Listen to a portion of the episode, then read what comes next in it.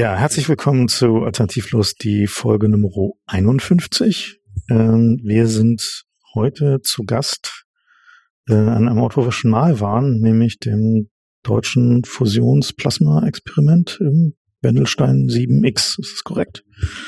Genau. Und äh, ja, stellt euch doch mal kurz vor. Ja, ich bin Thomas Klinge und seit siebzehn Jahren kümmere ich mich um den Bau dieser Maschine und sie ist jetzt fertig. Und jetzt habe ich eine ähnliche Rolle, nämlich jetzt geht es um den Betrieb der Maschine. Und da versuche ich dafür zu sorgen, dass hier vernünftig geforscht werden kann. Ich bin Adrian von Stechow. Ich glaube, das letzte Mal, als ihr hier wart, war ich gerade so frisch promoviert wahrscheinlich. Inzwischen bin ich hier fest angestellt und bin Physiker, Diagnostiker, Turbulenzforscher. Genau, arbeite direkt am Experiment dann auch. Ja, wir haben tatsächlich eine Menge Wünsche von Hörern gekriegt, nochmal hier vorbeizukommen. Die letzte Folge war auch eine unserer erfolgreichsten von den Zuschauerzahlen her. Und das bewegt die Leute natürlich heute sogar noch mehr als letzte Mal, weil wir jetzt eben mit der, mit dem Klimawandel noch so ein bisschen akuter ein Problemgefühl haben. Und ähm, das ist eigentlich auch die erste Frage, die wir hier stellen wollten. So, was ist denn, wenn jetzt hier Bill Gates kommt oder irgendjemand mit einem großen Geldbeutel und sagt, wir brauchen ein Fusionskraftwerk bis zweitausendfünfunddreißig. So, ginge das? Ja, wir haben letzte Mal ähnliche Fragen gehabt und da war die Antwort, ich habe gestern extra nochmal nachgehört, war die Antwort, ja, also wenn man kühn wäre, könnte man jetzt einfach anfangen. Aber es hat irgendwie keiner angefangen, oder? Es war niemand kühl. Ja, an, an, der, an der Aussage ändert sich nichts. Ähm, am, am Ende ist es eine Frage, wie viel Risiko man nehmen will. Und ich rede da nicht von Gesundheitsrisiko oder Betriebsrisiko, sondern am Ende, welches finanzielle Risiko man nehmen will.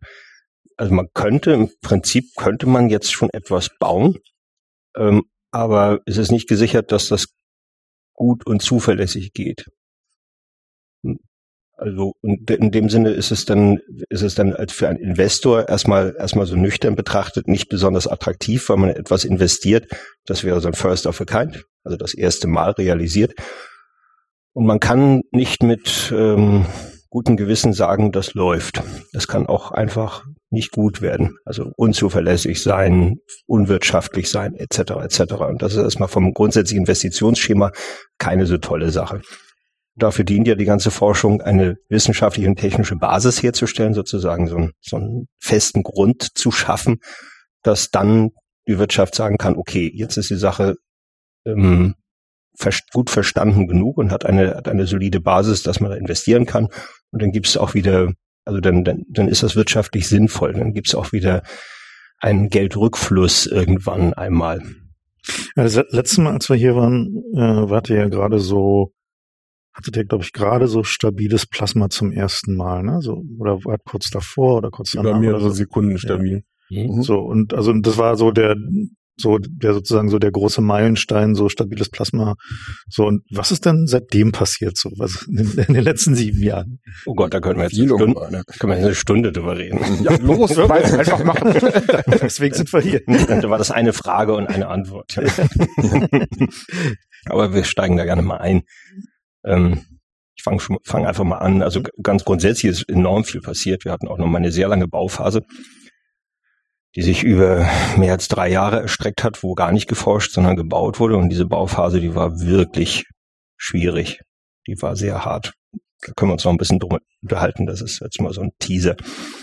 Und jetzt ist die Maschine eigentlich komplett. Das heißt, jetzt ist alles beisammen, dass wir tatsächlich bei hoher Heizleistung, also das heißt bei hoher Energie, die wir reinstecken zur Erzeugung des Plasmas, dieses Plasma sehr lange betreiben können. Und das ist so das spezifizierte Ziel, halbe Stunde. Mhm. Das ist ein bisschen willkürlich. Man hätte auch eine Stunde sagen können oder eine Viertelstunde, aber irgendwo muss man sich festlegen.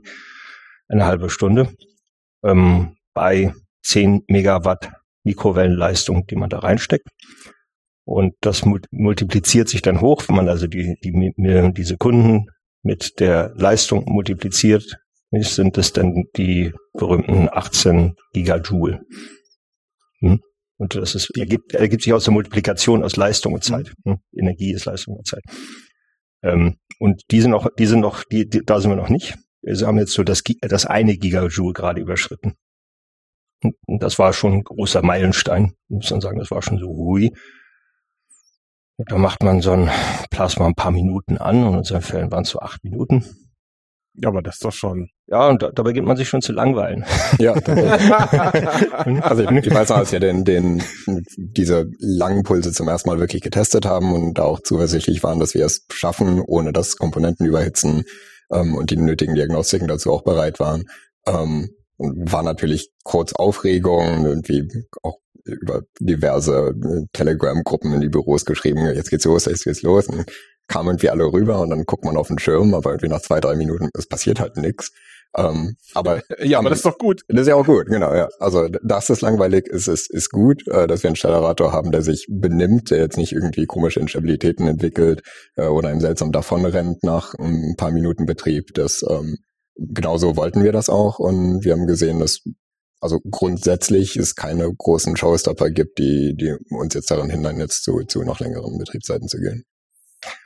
Wobei, also das ist ja auch ein bisschen in die Presse gegangen mit den, mit den acht Minuten und Gigajoule und sowas. Das haben wir natürlich auch der Öffentlichkeit mitgeteilt, gehört ja auch mit zu unserer Pflicht. Ähm, also die, die, die ganz große Hürde war das noch nicht. Nämlich, wie ich ja schon eben gesagt habe, im Prinzip ist alles auf zehn Megawatt ausgelegt, zehn Megawatt Mikrowellenleistung und dann zieht man die Zeit lang. Jedes zehn Megawatt mal Zeit, das ergibt dann immer die Gigajoule oder ja. Megajoule und Gigajoule. Jetzt haben wir noch uns bei der Leistung noch ein bisschen zurückgehalten, sind da noch relativ moderat geblieben und haben dann die Zeit lang gezogen. So kann man dann auch die Gigajoule erzeugen. Aber die hohe Kunst ist natürlich bei der vollen Leistung, denn die langen Zeiten zu machen. Das heißt, wir müssen länger, wir müssen höher, sozusagen mehr, also höher, höher weiter, wie nach dem olympischen Motto. Und was sind so die, die, die, also die Probleme, die, also die, die wesentlichen Hürden? Ein ganzer Strauß. Also ihr hättet nicht einfach weiterlaufen lassen nee, können. Nee, nee, nee, nee, das ist ganz heikel. Wir haben jetzt ja gerade die technischen Voraussetzungen geschaffen, dass wir die gesamte Wand, wenn ich Wand sage, meine ich die Wand, die im thermischen Kontakt mit dem Plasma steht. Denn so ein Plasma trägt ja Wärme, wir stecken Energie rein, die geht als Wärme wieder raus letztlich, dass diese Wand komplett wassergekühlt ist. Das war dieser Riesenakt, da haben wir über drei Jahre dran gebaut. Das ist die Basisvoraussetzung dafür, dass wir eine wassergekühlte Wand haben. Sonst kriegen wir die Wärme nicht raus, die wir reinstecken. Und dann wird die Wand irgendwann heiß und dann muss man eine Stunde warten, bis sie sich abgekühlt hat. Dadurch, dass sie jetzt aktiv im Wasser gekühlt ist, muss man halt nicht mehr warten, sondern man kann daraus einen kontinuierlichen Prozess machen. Das ist die Basisvoraussetzung, weil dann kommt ein ganzer Strauß weiteres dazu. Dann muss unsere ähm, I T im weitesten Sinne, also unsere gesamte Datenakquisition, Steuerung, die Visualisierung, das Verarbeiten der Daten muss dafür ausgelegt sein, für solche langen Dauer. Denn das ist ein Unterschied, ob man etwas eine Sekunde oder zehn Sekunden verarbeiten kann oder eine halbe Stunde lang. Das sind andere Welten, auch von den Datenmengen her, auch von der Komplexität des, der, der gesamten Informatikaufgabe. Dann müssen die Beobachtungsinstrumente, Adrians Instrumente, die Instrumente von allen anderen, wir haben insgesamt so siebzig Instrumente etwa, die müssen alle dafür ausgelegt sein. Also die müssen erstens es aushalten, die müssen die Wärmeflüsse und auch die restlichen Mikrowellen, die dort rumgeistern, wir reden da von Streustrahlung, äh, das müssen die alles aushalten und zwar nicht für ein paar Sekunden aushalten, sondern eben halt für Minuten, zig Minuten aushalten. Das ist jeweils immer eine ganz andere Welt. Also insofern sind wir da technologisch jetzt in einem völlig neuen neuen Bereich und den in der Konsequenz auch noch keiner gemacht hat. Da sind wir jetzt Pioniere und tasten uns da in eine seltsame neue Welt vor. Ich glaube, man, man, man unterschätzt das auch immer. Also ich habe das auch unterschätzt. Das sind am Ende von den Leistungsdichten, die auf die Komponenten auftreffen, ist das immer gar nicht so viel, aber die Dinge stehen halt im Vakuum rum. Also die, die kühlen ja nicht ab, wenn sie keinen guten thermischen Kontakt oder keine gute Kühlung haben. Das heißt, so ein Klotz Graphit, der da einfach so rumsitzt, der kriegt dann seine zwanzig, dreißig, fünfzig Watt ab. Das ist ja nix. Aber nach einer halben Stunde ist er dann irgendwie anderthalbtausend Grad heiß. Und geht dann irgendwann, also fängt an, weiß zu glühen. Ähm, man kann sich dann überlegen, wie viel Wärme man über Strahlung verliert, wenn man die Dinge auch einfach strahlen lässt. Aber ja, da geht halt sehr viel Engineering rein. Sehr viel Überlegungen, was kann man denn zulassen, wie viel dürfen meine Komponenten aushalten, ist das für die Maschine schädlich? Und das ist schon vom, vom technischen Aufwand, einfach die Maschine so zusammenzusetzen, dass sie so lange laufen kann. Also abgesehen von der ganzen Physik, die, also der Plasmaphysik, sondern einfach nur den Wärmelasten und im Vakuum was zu betreiben für so lange, äh, schon gar nicht so einfach. Ich erinnere, mich, ich erinnere mich an dein begeistertes Gesicht, als deine Düse geglüht hat. Ich war nicht so, ich war nicht so begeistert. Ja. Da saß, da saß, da saß aber ganz unentspannt. Ja, ja, ja, das glaube ich. Was also, man vielleicht auch äh, nochmal erklären muss, ähm, das ist so ein bisschen wie Raumschiffbau. Ja, wir haben hier drei, äh, drei Komponenten ineinander und da kann man nicht mal eben reinlaufen. Mhm. Ja, die in der Mitte ist super kalt, die kann auch nicht mal eben auftauen, sondern das dauert dann irgendwie Wochen. Also nee, in der Mitte ist heiß und dann kommt kalt. Also die, die ja, ich meinte die, die ja. zwischen den der Außen und der Innen, die ist halt mhm. kalt. Ja. Ähm, steigen denn die Probleme linear mit dem mit der Mikrowellenleistung oder ist da noch wird das irgendwie schneller, schlimmer oder weniger schlimm oder weniger? Das kann auch sein. Naja, ach, das Prinzip der Linearität, das das ist dort nur nur eingeschränkt anwendbar. Also viel, viel, viel, viel dominanter ist eigentlich dieser Kettenprinzip. Also das schwächste Glied der Kette bestimmt, ob die Kette reißt. Also das heißt also ein ganz kleines, ein, ein ganz kleines Bauteil, was man übersehen hat, was ungekühlt ist, wenn das anfängt zu glühen oder zu heiß zu werden und äh, damit auch Dreck zu emittieren. Also das heißt, so Materie beginnt dann ja, beginnt die Atome rauszuschmeißen. Und diese Atome, die killen dann letztlich das Plasma, weil die dann ins Plasma hineinwandern, dann wie ein Christbaum, fängt das ganze Plasma an zu, wie ein Christbaum zu leuchten, kühlt sich ab und kollabiert dann eventuell. Äh, dann ist sowieso gleich Ende bei der ganzen Angelegenheit. Und wenn da anfängt, was rund, runter zu tropfen, dann ist auch nicht gut. Also das heißt, ja, manchmal kann man das ertragen. Also wir erzählen vielleicht auch noch eine Anekdote, keine Ahnung. Äh, aber aber ähm, äh, auf jeden Fall das schwächste Glied der Kette bestimmt, wie wie wie die Kette steht, also wie stabil die Kette ist. Also insofern muss man muss man da unheimlich viel Detailarbeit machen und zwanzig Mal durch alles durchkämmen, haben wir noch etwas vergessen zu kühlen. Und da mussten wir endlose viel endlos viele Design Reviews durchführen. Das ist so ein formaler Prozess, wo dann viele Augen drauf gucken und genau diese Überprüfung dann nochmal machen. Haben wir etwas übersehen? Wie ist das gelöst? Ist das überzeugend? Das wird dann alles dokumentiert und implementiert und dann nochmal geprüft und dann gibt's ja noch ein Design Review und dann gibt's noch ein Design Review, drei Stück sind bei uns vorgeschrieben und da müssen wir uns komplett einmal durch durchkämpfen durch diese diese ganze Bewertung auch des Ganzen. Am Ende ist das dann so, ja, wenn es erstmal gekühlt ist, ist gut, also wenn das richtig ausgelegt ist, dann dann dann äh, äh, braucht man sich darum keine Sorgen machen. Wie gesagt, Linearität, also das, das, das, damit kann ich da erstmal in dem Zusammenhang gar nichts anfangen. Es ist einfach erstmal ganz anders. Also das heißt, wassergekühlte Komponenten sind anders. Die müssen anders technisch dimensioniert werden. Die verhalten sich anders. Ähm, und die sind dann auch im Betrieb anders zu bewerten. Also gestern, als wir äh, die Anlage nochmal angeguckt haben, äh, fiel ja schon auf, dass so Klempner und Heizungsbauer offensichtlich jetzt so ein, ein, ein großes Berufsfeld hier so ist, was jetzt irgendwie so die die Menge an an Rohren, die so aussieht wie in einer großen Heiz- oder Kühlanlage ist. Ja, sechshundertdreißig Kühlkreisläufe, mhm. die ins Vakuum reingehen mhm. und wieder raus. Mhm. Also das ist eine Ansage. Also Kühlkreisläufe ja. sind nicht einzelne Leitungen, sondern das sind eben halt mit Verteilern mhm. und so weiter und so weiter. Also das ist schon ein extrem komplexes System und wie gesagt, das gibt es sonst gar nicht auf der Welt. Andere andere Fusionsmaschinen, die auch in Richtung Dauerstrich gehen, da gibt es in, in China eine große Aktivität, das heißt, ist der East Tokamak, der sich da auch vorarbeitet zum Dauerbetrieb, dann den L H D-Stellarator in Japan und der, auch der K-Star in Korea, das sind so die drei Dauerstrich-Anlagen, die haben alle drei eher so eine Art Tippeltappeltour. Das heißt, die gehen so gehen so Hölzchen für Klötzchen so vor. Ähm, und wir haben es wir haben's eigentlich mit einem Schlag jetzt gemacht, also mit einem ganz großen, großen kühnen Schlag, einfach so umgestellt auf Rums, Wasserkühlung. Was schon sehr unangenehm war. Ja, das also. war Mist. Wie habt ihr denn das überhaupt eingebaut gekriegt? Denn einen Eindruck, an den ich mich noch sehr äh, live erinnere, förmlich beim letzten, bei der letzten Besuchung, das war, da war kein Platz. Ja. Wir haben, wir haben alles weggerissen. Schon gar nicht, schon, also außerhalb eh nicht, aber innerhalb halt auch nicht. Also, wie habt ihr denn da überhaupt die Wasserrohre noch reingekriegt? Ja, wir haben die Maschine nackig gemacht. Also wir haben alles ab, alle, quasi alles wieder rausgebaut, nicht? Also so, so viel wie nötig, und es war erstaunlich viel nötig. Aber es war nicht irgendwie eigentlich schon vorgesehen, dass da noch Wasser reinkommt, sondern... Doch, da, da. Mhm. Oh, okay. Also da, als ihr das letzte Mal da wart, waren wir, ich weiß nicht, ob man das politisch richtig sagt, aber wir, wir waren in, in einer Art äh, Testbetrieb. Also wir hatten den die sogenannte Test-Diverter-Unit eingebaut. Ähm, das war ein passiv gekühlter Divertor, das heißt, es war einfach letztendlich ein Block Graphit, der dann warm geworden ist. Ähm, und und der grundsätzliche Plan für W sieben X von Anfang an war, dass es eine wassergekühlte Maschine war. Also wir haben jetzt den Zustand erreicht, den, also den sie mal haben sollte. Also sozusagen, wenn also wir jetzt geliefert, in Ausbau quasi. Ja, wir haben jetzt geliefert, was bestellt wurde, hm. aus der Perspektive der Geldgeber. Ja. Äh, aber auch in Abstimmung mit den Geldgebern, also, also ein bisschen das politische Element, haben, haben wir gesagt, naja, also das heißt dieser Vollausbau, also das heißt diese, diese, diese Dauerbetriebsfähigkeit, lass uns doch mal eine Runde dazwischen drehen.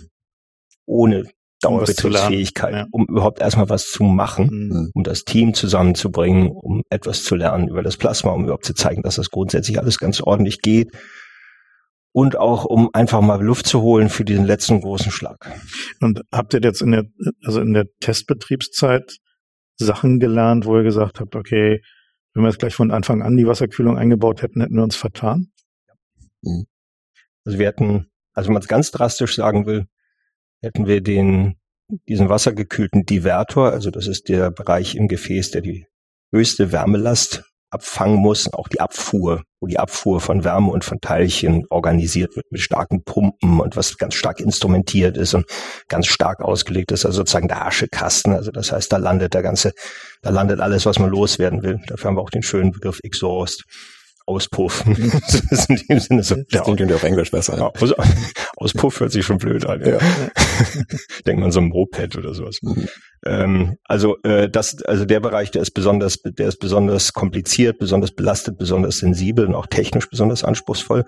Und wie Adrian schon sagte, da haben wir erstmal ein stark vereinfachtes Ding, also ein Test-Divertor eingebaut, ähm, wo viel weggelassen ist, insbesondere die ganze Wasserkühlung, die ganze Verrohrung weggelassen ist. Und beim Einbau dieses Test-Divertors haben wir technologisch enorm viel gelernt.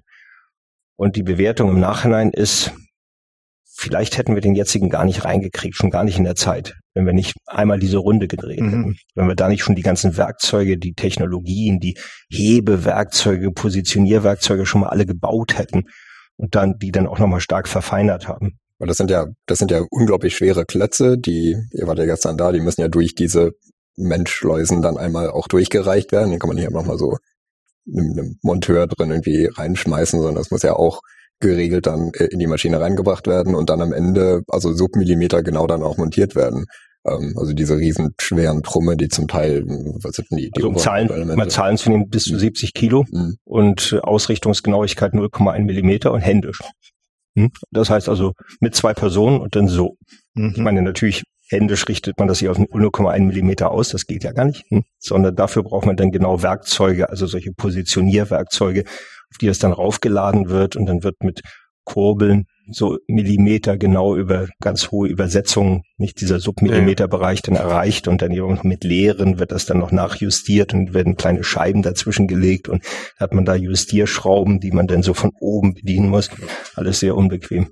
Und das heißt aber, ja, habt ihr dann quasi so ein, mit diesem iterativen Ansatz, seid ihr so, so ein bisschen eigentlich auch in, so ein bisschen in dem Mainstream von wie man heutzutage so Projekte macht, ne? Also genau. Dass man halt einfach immer weiter iteriert und versucht, möglichst schnell zu iterieren ja. und halt alle Sachen daraus, also man sagt, okay, man kann es gar nicht alles am grünen Tisch planen, hm. weil die Komplexität viel zu hoch ist und iteriert sich halt in Verweise. Das hört sich, hört sich jetzt überlegter an, als das war.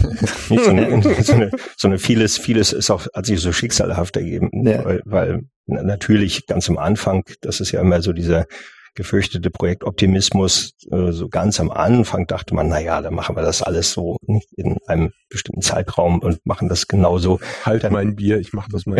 und, und dann stellt man, stellt man, während, stellt man, wenn man dann anfängt fest, was das eigentlich bedeutet. Und im Endeffekt hat sich das durch diese gesamten siebzehn Jahre Bauzeit, Projektzeit da gezogen, dass wir während des Bauens gelernt haben, wie wir es machen. Mhm. Und da sind in der Tat manchmal solche solche Schleifen, also dass man, dass man sagt, jetzt machen wir Ausweichmanöver und bauen erstmal etwas Simpleres und lernen dabei, wie man dieses Simple baut, lernen wir dann, wie man das Eigentliche baut. Das hat sich dann auch so organisch ergeben, manchmal einfach aus Notsituationen heraus, wo man festgestellt hat, das kriegen wir gar nicht hin. Mhm. Also was machen wir denn? Da muss man eine Lösung finden. Da war denn manchmal, war denn die Lösung, okay, dann radikales Vereinfachen, bauen wir erstmal etwas auf, gucken mal, nicht gucken mal, was das bedeutet und anhand dessen können wir dann entwickeln, was, was, was es denn braucht, um denn die eigentliche Lösung denn in einem nächsten Schritt auf die Beine zu stellen. Und habt ihr eigentlich ein komplettes digitales Modell der Anlage? Ja, ein Digital Twin. Und worin macht ihr das nur so? Katia. Katia, ja? Katia V fünf ist es. Das, okay. Krass, weil ich meine, das ist ja schon so wahrscheinlich eines der größeren Modelle, was man so... In ja, Katia macht auch schon dicke Backen da, also das ist ein mächtiges System. Ja. Das ist eine, das ist eine gewaltige, gewaltige Software, die ist sehr beeindruckend. Die ganze Maschine reinladen dauert auch mal so eine halbe Stunde, wenn man das sich mit allen Komponenten reinladen lässt, aber ja, ich bin auch immer ganz beeindruckt, also wenn ich, wenn ich mit unseren Ingenieuren da so durchfahre mit ihrer Space Mouse, ähm, dann habe ich auch immer überhaupt keine Ahnung, wie wir so effizient durchnavigieren. Ich bin auch total durcheinander und weiß gar nicht, wo wir hingucken. Weil es ist halt auch ja eine voll dreidimensionale Maschine, das wollte ich auch noch sagen, zum Divertor-Einbau, das ist ja, also Vermessung ist ja auch nochmal ein ganzes, ganzes Thema für sich, äh, wie man Dinge überhaupt lokalisiert in der Maschine. Ähm, gibt's auch unterschiedliche Koordinatensysteme für die Komponenten im Gefäß und außerhalb, die die auch zum Teil nicht ganz übereinstimmen. Das heißt, da gibt es eine kleine Abweichung, die man dann noch mit berücksichtigen muss. Ähm, und das Ganze dann in einem in einem drei D-Modell, also im Cartier-Modell dann abzubilden ähm, und dann da allein schon klarzukommen zwischen dem ganzen Rohrzeug ähm, und überhaupt was für zu designen, da bin ich auch immer schwer beeindruckt, wie okay. am Ende da allein schon den Platz finden, um irgendwie eine Komponente unterzubringen. Du hattest uns gestern gesagt, dass das irgendwie der Unterschied zwischen gekühlt und warm sechzehn Zentimeter Gefäßausdehnung sind. Von dem, dem schwulen ja. Kranz. Ja, was ja, also wie, wie macht man das denn? Weil ich meine, dann hast du ja quasi dein Koordinatensystem, wo du deinen Teil hast. Ist das dann temperaturabhängig oder? Ja, das ist, gerade bei den Spulen ist das relativ abgefahren, weil die Spulen ja nicht nur bei, bei Kälte schrumpfen, also um, um halt mehrere Zentimeter, ähm, sondern dann auch unter Last, also sowohl unter der Gewichtslast als auch unter der, der Last des Magnetfeldes selber, also durch Stroms, der durch diese total krummen Spulen durchgeht, ähm, nochmal komplett anders wird. Das heißt, die Spulen, die begradigen sich tatsächlich im Betrieb so ein bisschen. Nein. Ja. ähm, oh, und gar nicht so wenig. Also ich dachte immer, dann ja, sind das halt irgendwie ein paar, weiß nicht, Mikrometer oder so, das sind ja richtig dicke Teile. Nee, das sind, das sind mehrere Millimeter, die die Dinger dann so sich gerade biegen. Um, und das hat am Ende reale Auswirkungen auch für uns Physiker, nämlich dass, dass dann tatsächlich das Magnetfeld auch komplett anders aussieht. Das heißt, man muss dann zum Schluss auch wieder gegensteuern. Um, und wenn man, gerade wenn man eine bestimmte Krümmung des Magnetfelds erreichen möchte, uh, muss man am Ende mit den, deswegen haben wir modulare Spulen, haben wir nochmal die planaren Spulen außenrum, müssen wir quasi diese, diese Effekte dann letztendlich wieder ausgleichen, dass durch, durch Messungen, nicht nur mechanische Messungen, sondern tatsächlich auch Magnetfeldmessungen im Gefäß dann um, quasi wieder rückwärts hinbiegen, damit wir tatsächlich am Ende das Magnetfeld haben, was wir, was wir bestellt haben. Also woher wisst ihr denn, wie weit sich das ausdehnen kann? Also wenn jetzt irgendwie eine Not- Notabschaltung oder irgend so eine, irgendwas passiert, was noch nie irgendwie im Betrieb war, kann es sein, dass die sich dann nochmal fünf Zentimeter mehr irgendwie... Nö, also Raum, bei Raumtemperatur ist, ist Schluss, also schlimmer kann es nicht werden. Ähm, und es sind ja, es ist ja sehr viel Masse, es sind ja, äh, was kalte Masse, vierhundert Tonnen oder so? Ja, vierhundertdreißig Tonnen. vierhundertdreißig Tonnen, die, das passiert ja nicht mal so schnell. Ähm, wir sind jetzt gerade dabei, die Maschine aufzuwärmen nach der letzten Betriebsphase und das dauert halt ein paar Wochen einfach. Die, die Trägheit äh, und die gute thermische Isolierung, die letztendlich dafür sorgt, dass, dass die, die Spulen nur langsam warm werden. Um, das heißt, es, es passiert nicht, dass mal schnell eine Spule einfach heiß wird, um, sondern das, das Schlimmste, was, was passieren kann, um, ist, dass wir den, die Supraleitung im Betrieb verlieren. Um, und was wir in dem Fall machen, ist, dass wir die, die gesamte magnetische Energie dann auf einen Schlag, also innerhalb von, von einer Sekunde, um, dann aus dem Magnetsystem rausleiten, weil, weil uns die Spulen halt so heilig sind, weil wir die an, an die unglaublich schlecht auch mechanisch wieder rankommen würden. Um, und deswegen da mehrere Sicherheitsmechanismen haben, die, die quasi eine Art Notabschaltung dafür sorgen. Sieben Sekunden. Sieben Sekunden? Ja, das ist wichtig. Ah. Weil in einer Sekunde würden wir zu viel Spannung induzieren. Das, das, das war früher mal eine Sekunde, oder nicht? Nee, das waren mal drei. Okay. Sorry. Aber das haben wir dann verlängert, mhm. um im Fall eines Quench ähm, weniger induzierte Spannung zu haben. Mhm. Mhm. Wichtige, wichtige Änderung dabei. Aber jetzt beginnen wir, wir gehen ja, in Kleinigkeiten reinzukommen. Ja? Aber, äh, aber man muss eben unterscheiden, mhm. bei, bei dieser, also, dieses ganze Magnetsystem ist ein äh, ist ein elastisches System. Mhm. Nicht? Also das ist nicht in, fest. Nicht mhm. so. Das das hat Elastizität, muss es auch haben. Wenn es nicht elastisch wäre, würde man zu hohe mechanische Spannung bekommen. Mhm. Und dann würde man die Materialien über, über, überlasten. Das heißt, da muss man so einen Kompromiss machen zwischen Elastizität, Beweglichkeit, die mechanische Spannung rausnimmt, und Steifigkeit, nicht die dann erwünscht ist, damit sie eben sich nicht zu sehr bewegt, aber dann krieg, muss man sich mit hohen mechanischen Spannungen auseinandersetzen. Mhm. So, das heißt, da ist auch so ein Kompromiss, da musst du uns so durchjuckeln durch das Ganze. Und dann muss man bei der Elastizität, ähm, also das ist elastisch, und dann die Bewegung, da gibt es einerseits die thermische Bewegung, also das heißt einfach das Schrumpfen beim Abkühlen und das Expandieren wieder beim Aufwärmen. Und wie Adrian sagte, ist das ein furchtbar langsamer Prozess. Kryo ist immer langsam, weil das ist Helium, das hat nicht viel Wärmekapazität. Nicht? Und dieses Helium, da um diese vierhundert Tonnen runterzukühlen oder wieder aufzuwärmen, nicht? Das dauert halt ewig. Kryo ist immer langsam. Also das heißt, das ist ein Prozess, der auf Wochen passiert. Und die andere Beweglichkeit, die entsteht durch magnetische Kräfte. Einfach was Magnete miteinander mhm. machen. Und das ist einerseits die Kräfte, die die Magnete auf sich selbst ausüben, also aufgrund des Stroms, der durchführt. Und da ist mit die Faustformel, dass Magnete wollen flach und rund werden. Aber sie sind bei uns eben weder flach noch andere. rund. Nicht? Also sie sind nicht planar, also das heißt nicht in der Ebene und auch nicht rund. Alle Kräfte da drin äh, äh, richten sich so aus in Richtung flach und rund. Daran muss man die Magnete natürlich hindern, dass sie flach und rund werden.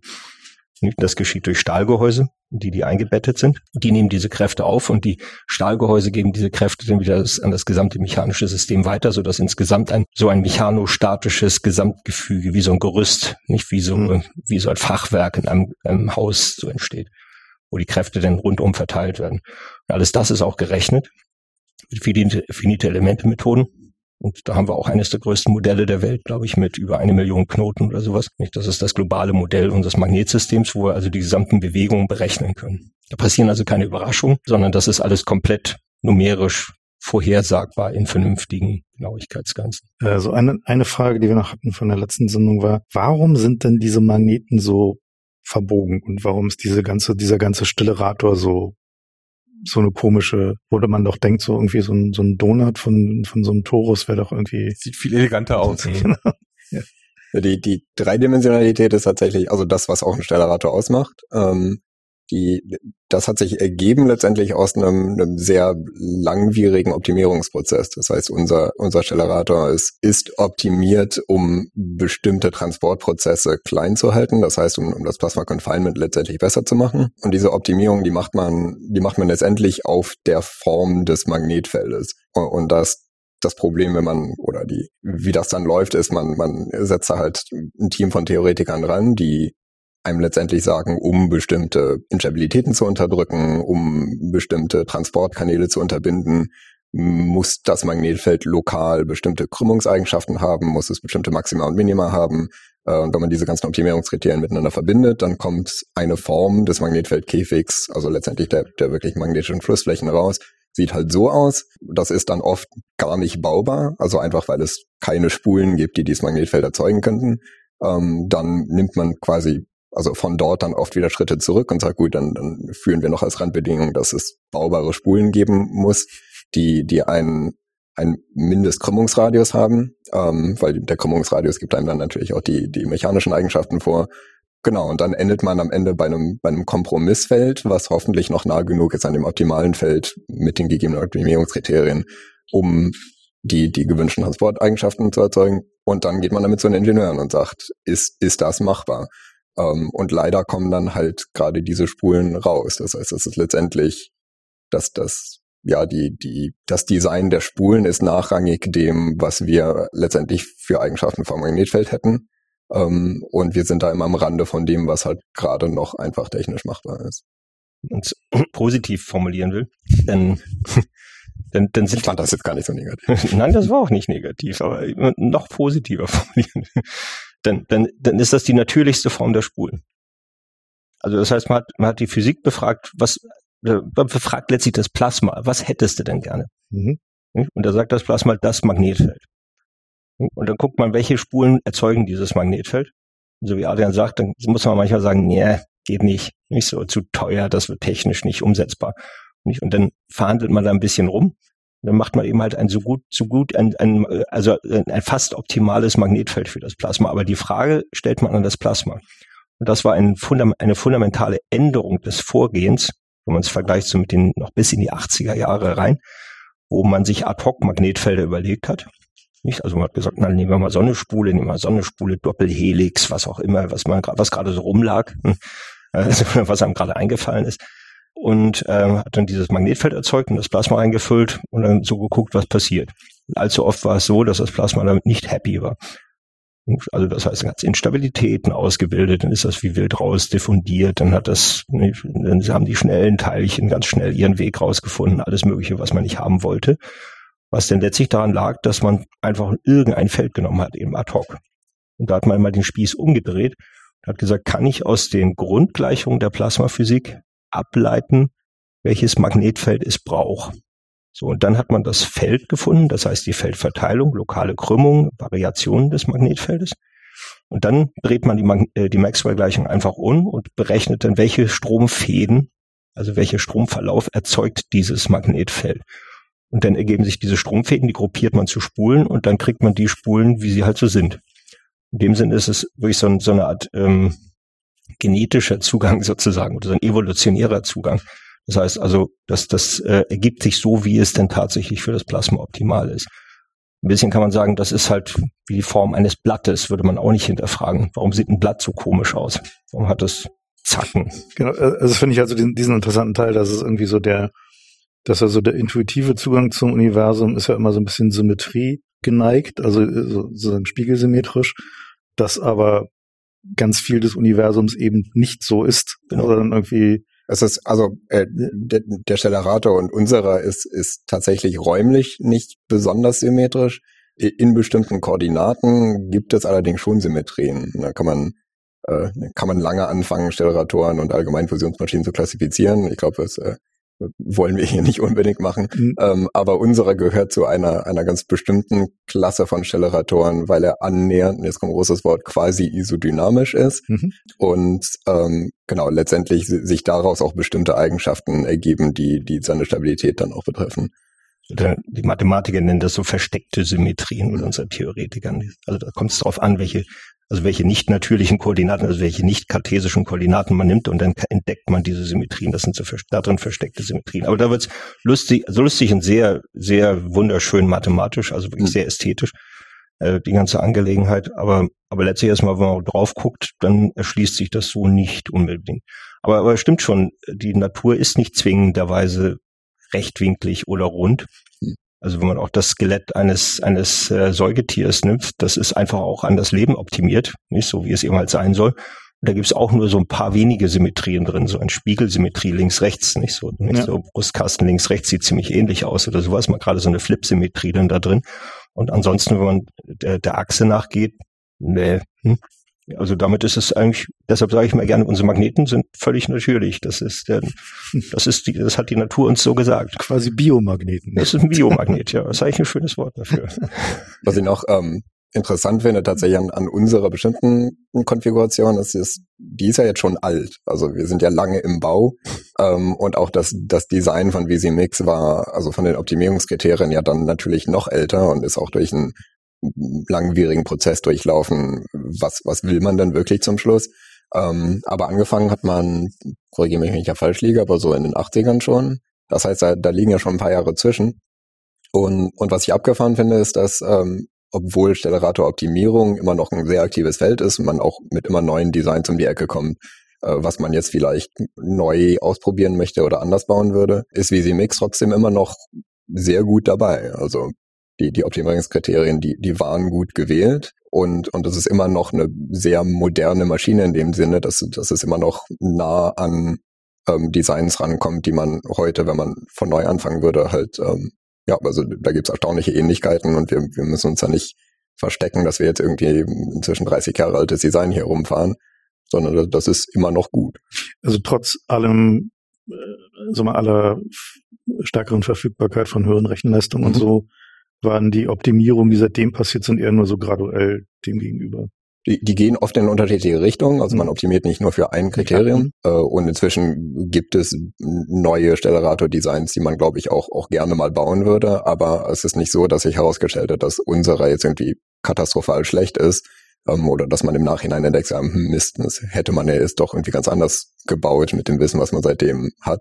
Ja, ne, aber das, das finde ich dann schon meine ich, der erst dazugekommen ist, als das Projekt dann schon im Bau war, kann man sich ja schon die Frage stellen, ist das denn überhaupt das Richtige? Aber, aber es, es ist nicht falsch. Und wenn man jetzt, also apropos, wenn man jetzt sozusagen die nächste Generation bauen würde, sind wir denn schon so weit, dass man, sagen wir mal, Hochtemperatur-Supraleiter für die Spulen nehmen könnte und es halt ohne Helium hinbekäme? Oder sind wir da noch, auch noch eine Ecke weg von? Das ist gerade ein großes Thema. Mhm. Also das ist sozusagen jetzt die, die, die, die technologische Entwicklung, die am meisten ändern könnte. Nicht die so Game Changer wird. ist, ähm, also die Hochtemperatur-Supraleitung, die hat jetzt ja gerade den Schritt geschafft vom reinen Leiter, vom geradlinigen Leiter, wo man eben halt Strom durchschickt, zu vernünftigen Spulen, dass man überhaupt Spulen draus bauen kann.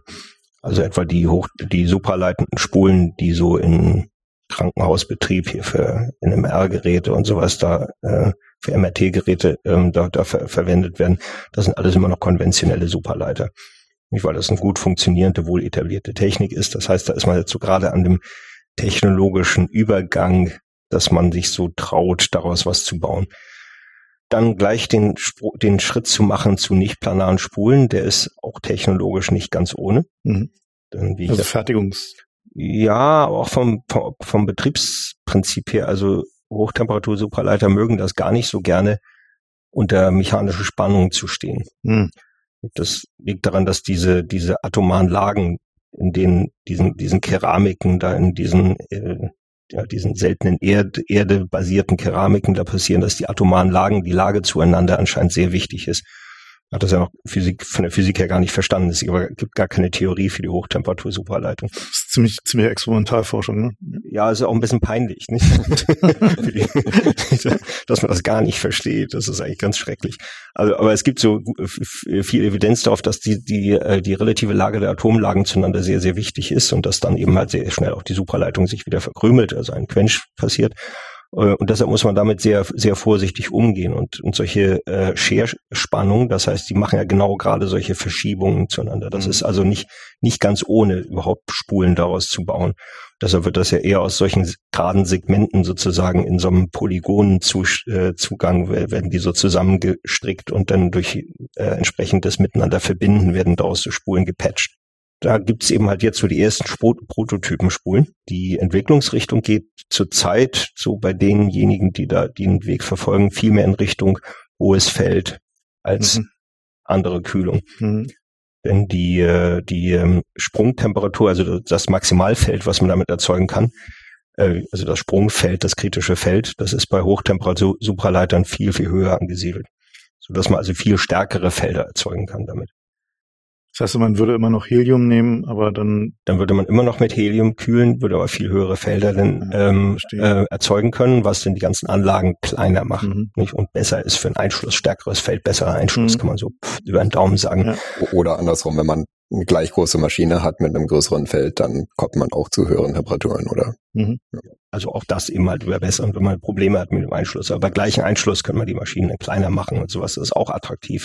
Eben das ist ohne interessant, weil wir letztes Mal eigentlich das Gegenteil gesagt hatten, dass es attraktiver ist, eine größere Maschine zu bauen, weil äh, irgendwie Fläche-Volumen-Verhältnis besser ist. Also mit, mit kleinen Maschinen hat man auch Probleme, nicht? Weil, weil das dann etwa die Wärmeflüsse auf die am stärksten be- belasteten Bereiche natürlich immer weiter konzentriert. Man macht das alles immer kleiner, ist der gleiche Wärmefluss. Und das wird dann alles immer intensiver, die Angelegenheit. Also das heißt, mit dem berühmten Exhaust, also mit der Abfuhr, mit dem Aschenbecher. Bekommt man, mit dem Aschenbecher bekommt man mass- schon massive Probleme, da wo man Maschinen so klein und kompakt macht mit Hilfe eines hohen Feldes. Das wissen, das wissen unsere Kollegen, die sich da, die da in die Richtung gehen, auch sehr genau. Und da gibt es sehr intensive Forschungsaktivitäten. Ähm, den, der anderen Vorteil von Hochtemperatur-Supraleitern, dass man eventuell das Helium als Kühlung loswerden würde, finde ich persönlich auch technologisch sehr, sehr attraktiv. Das Stickstoff ist einfach viel einfacher, ne? Ja, Stickstoff ist aus ihren Gründen einfacher. Also erstmal billiger. Mhm. Das hilft auch schon mal. Also Helium ist ja, muss ja mühsam aus dem Bauch der Erde rausgepult werden. Mhm. So Stickstoff ist einfach in unserer Atmosphäre schon reichlich enthalten. Das ist aber so, ist ein anderer Kostenfaktor, der dran ist. Und ähm, auch die Ingenieurtechnik ist viel einfacher. Mhm. Das ist ein größeres Molekül. Und deshalb ist das, sucht sich diese, sucht sich denn Helium nicht so diese Mikrolecks, diesen tückisch. Also das heißt, die allerkleinsten Lecks, so eine nicht ganz perfekte Schweißnaht ist ja immer gleich, ist ja immer gleich ein Leck bei Helium. Nicht? Also Helium, äh, eben bei, gerade bei tiefen Temperaturen hat eine so, ähm, ja, so geringe Viskosität, das ist eben schon nah an der Viskosität gleich Null, Superfluidität. Eine so hohe Viskosität, das sucht sich das klein, den kleinsten Mini-Riss als Leck schon raus. Und da hat man gleich ein Helium-Leck. Wenn man ein Helium-Leck hat, dann kann man nach Hause gehen. Das ist ganz katastrophal. Ist enorm schwer zu finden. Und das würde, würde die, die Technologie würde sich also enorm vereinfachen, wenn man flüssigen Hel- Stickstoff kühlen könnte. Aber, aber das schließt einander nicht aus. Das mhm. nicht bloß, zurzeit wird viel stärker in Richtung starkes Feld gepusht. Weil wir noch genug Helium haben. Oder so grob. Ja, weil es also auch noch ein bisschen Forschung ist und weil das kompakt und klein sein irgendwie auch attraktiv mhm. ist. Ich glaube, also wenn man einen Stellarator, wenn man jetzt morgen anfangen würde, würde man noch nicht mit Hochtemperatur-Supraleitern bauen. Mhm. Äh, allein schon, weil das Risiko so groß ist. Also ich hatte ja gestern, als wir rumgegangen sind, dann auch nochmal deutlich gemacht, wir kommen ja unglaublich schlecht an unsere Spulen wieder ran. Wenn, wenn irgendwas mit denen sein sollte, ist das ein unglaublicher Aufwand, wieder an diese Spulen ranzukommen, und eine Spule komplett auszubauen, ist pur. Ich also habe nicht drüber nachgedacht, ja, aber... Das, das Erste, was man jetzt machen muss, ist ein, also was man definitiv jetzt machen muss, ist eine, ein Prototyp, nicht planare ja. Hochtemperatur-Supraleiter, eine Spule bauen, die genau. auf der Bank liegt, die also auf dem Tisch liegt, mhm. die man runterkühlt, ne? Ob jetzt mit dem Ziel, starkes Feld zu erzeugen oder mit dem Ziel, mit mit mit flüssig äh, Stickstoff zu kühlen, egal, man kann beide Ziele mal verfolgen dabei, die auf Herz und Nieren mal zu überprüfen, zu demonstrieren, das geht. Also, dass die auch einfach mehrere Zyklen durchhält und so ja, weiter. Ja, dass, dass die lange durchhält und so, dass das robust ist, dass die auch einen Quench überlebt. Nicht, dass man mal, also wir haben unsere Spulen, denen haben wir alle einen Quench ausgesetzt. Die haben alle einen Quench-Test gemacht. Mhm. Das heißt also, wo wir die Spulen mit Strom belegt haben, nicht, damit fünfzehntausend, sechzehntausend Ampere Strom belegt haben, und haben dann die Temperatur langsam von vier Kelvin immer weiter hochgefahren, so bis knapp acht oder sowas, und dann machten, machen die Quench, dann ist so, wupp, ist dann die, die Supraleitung weg, und man muss, und dann greift der ganze Mechanismus ein, den Strom schnell rauszunehmen, die Spule kommt ordentlich unter, unter Kraft, weil in ganz kurzer Zeit wird der Strom rausgenommen, das erzeugt starke magnetische Kräfte, Wirbelströme rundherum. Das muss man auch alles einmal, mindestens einmal gemacht haben, ja, so zehnmal. Mhm. Nicht so, damit man sicher ist, das Ding überlebt es auch. Und da, da ist man jetzt gerade mit mit planaren Spulen, also C F S, Commonwealth Fusion, die Ausgründung des M I T, die jetzt vorhaben, einen, einen Hochfeld-Supraleiter, also Hochfeld-Hochtemperatur-Supraleiter Tokamak zu bauen. Die, die sind im Grunde im Moment eine Supraleiterfirma. Das heißt, sie haben jetzt gerade oder vor inzwischen über einem Jahr ihre erste komplette Spule gebaut, haben die getestet, haben auch gezeigt, dass sie gut funktioniert, und haben sie auch unabsichtlich schon einmal gequencht. Ähm, das heißt, da ist man...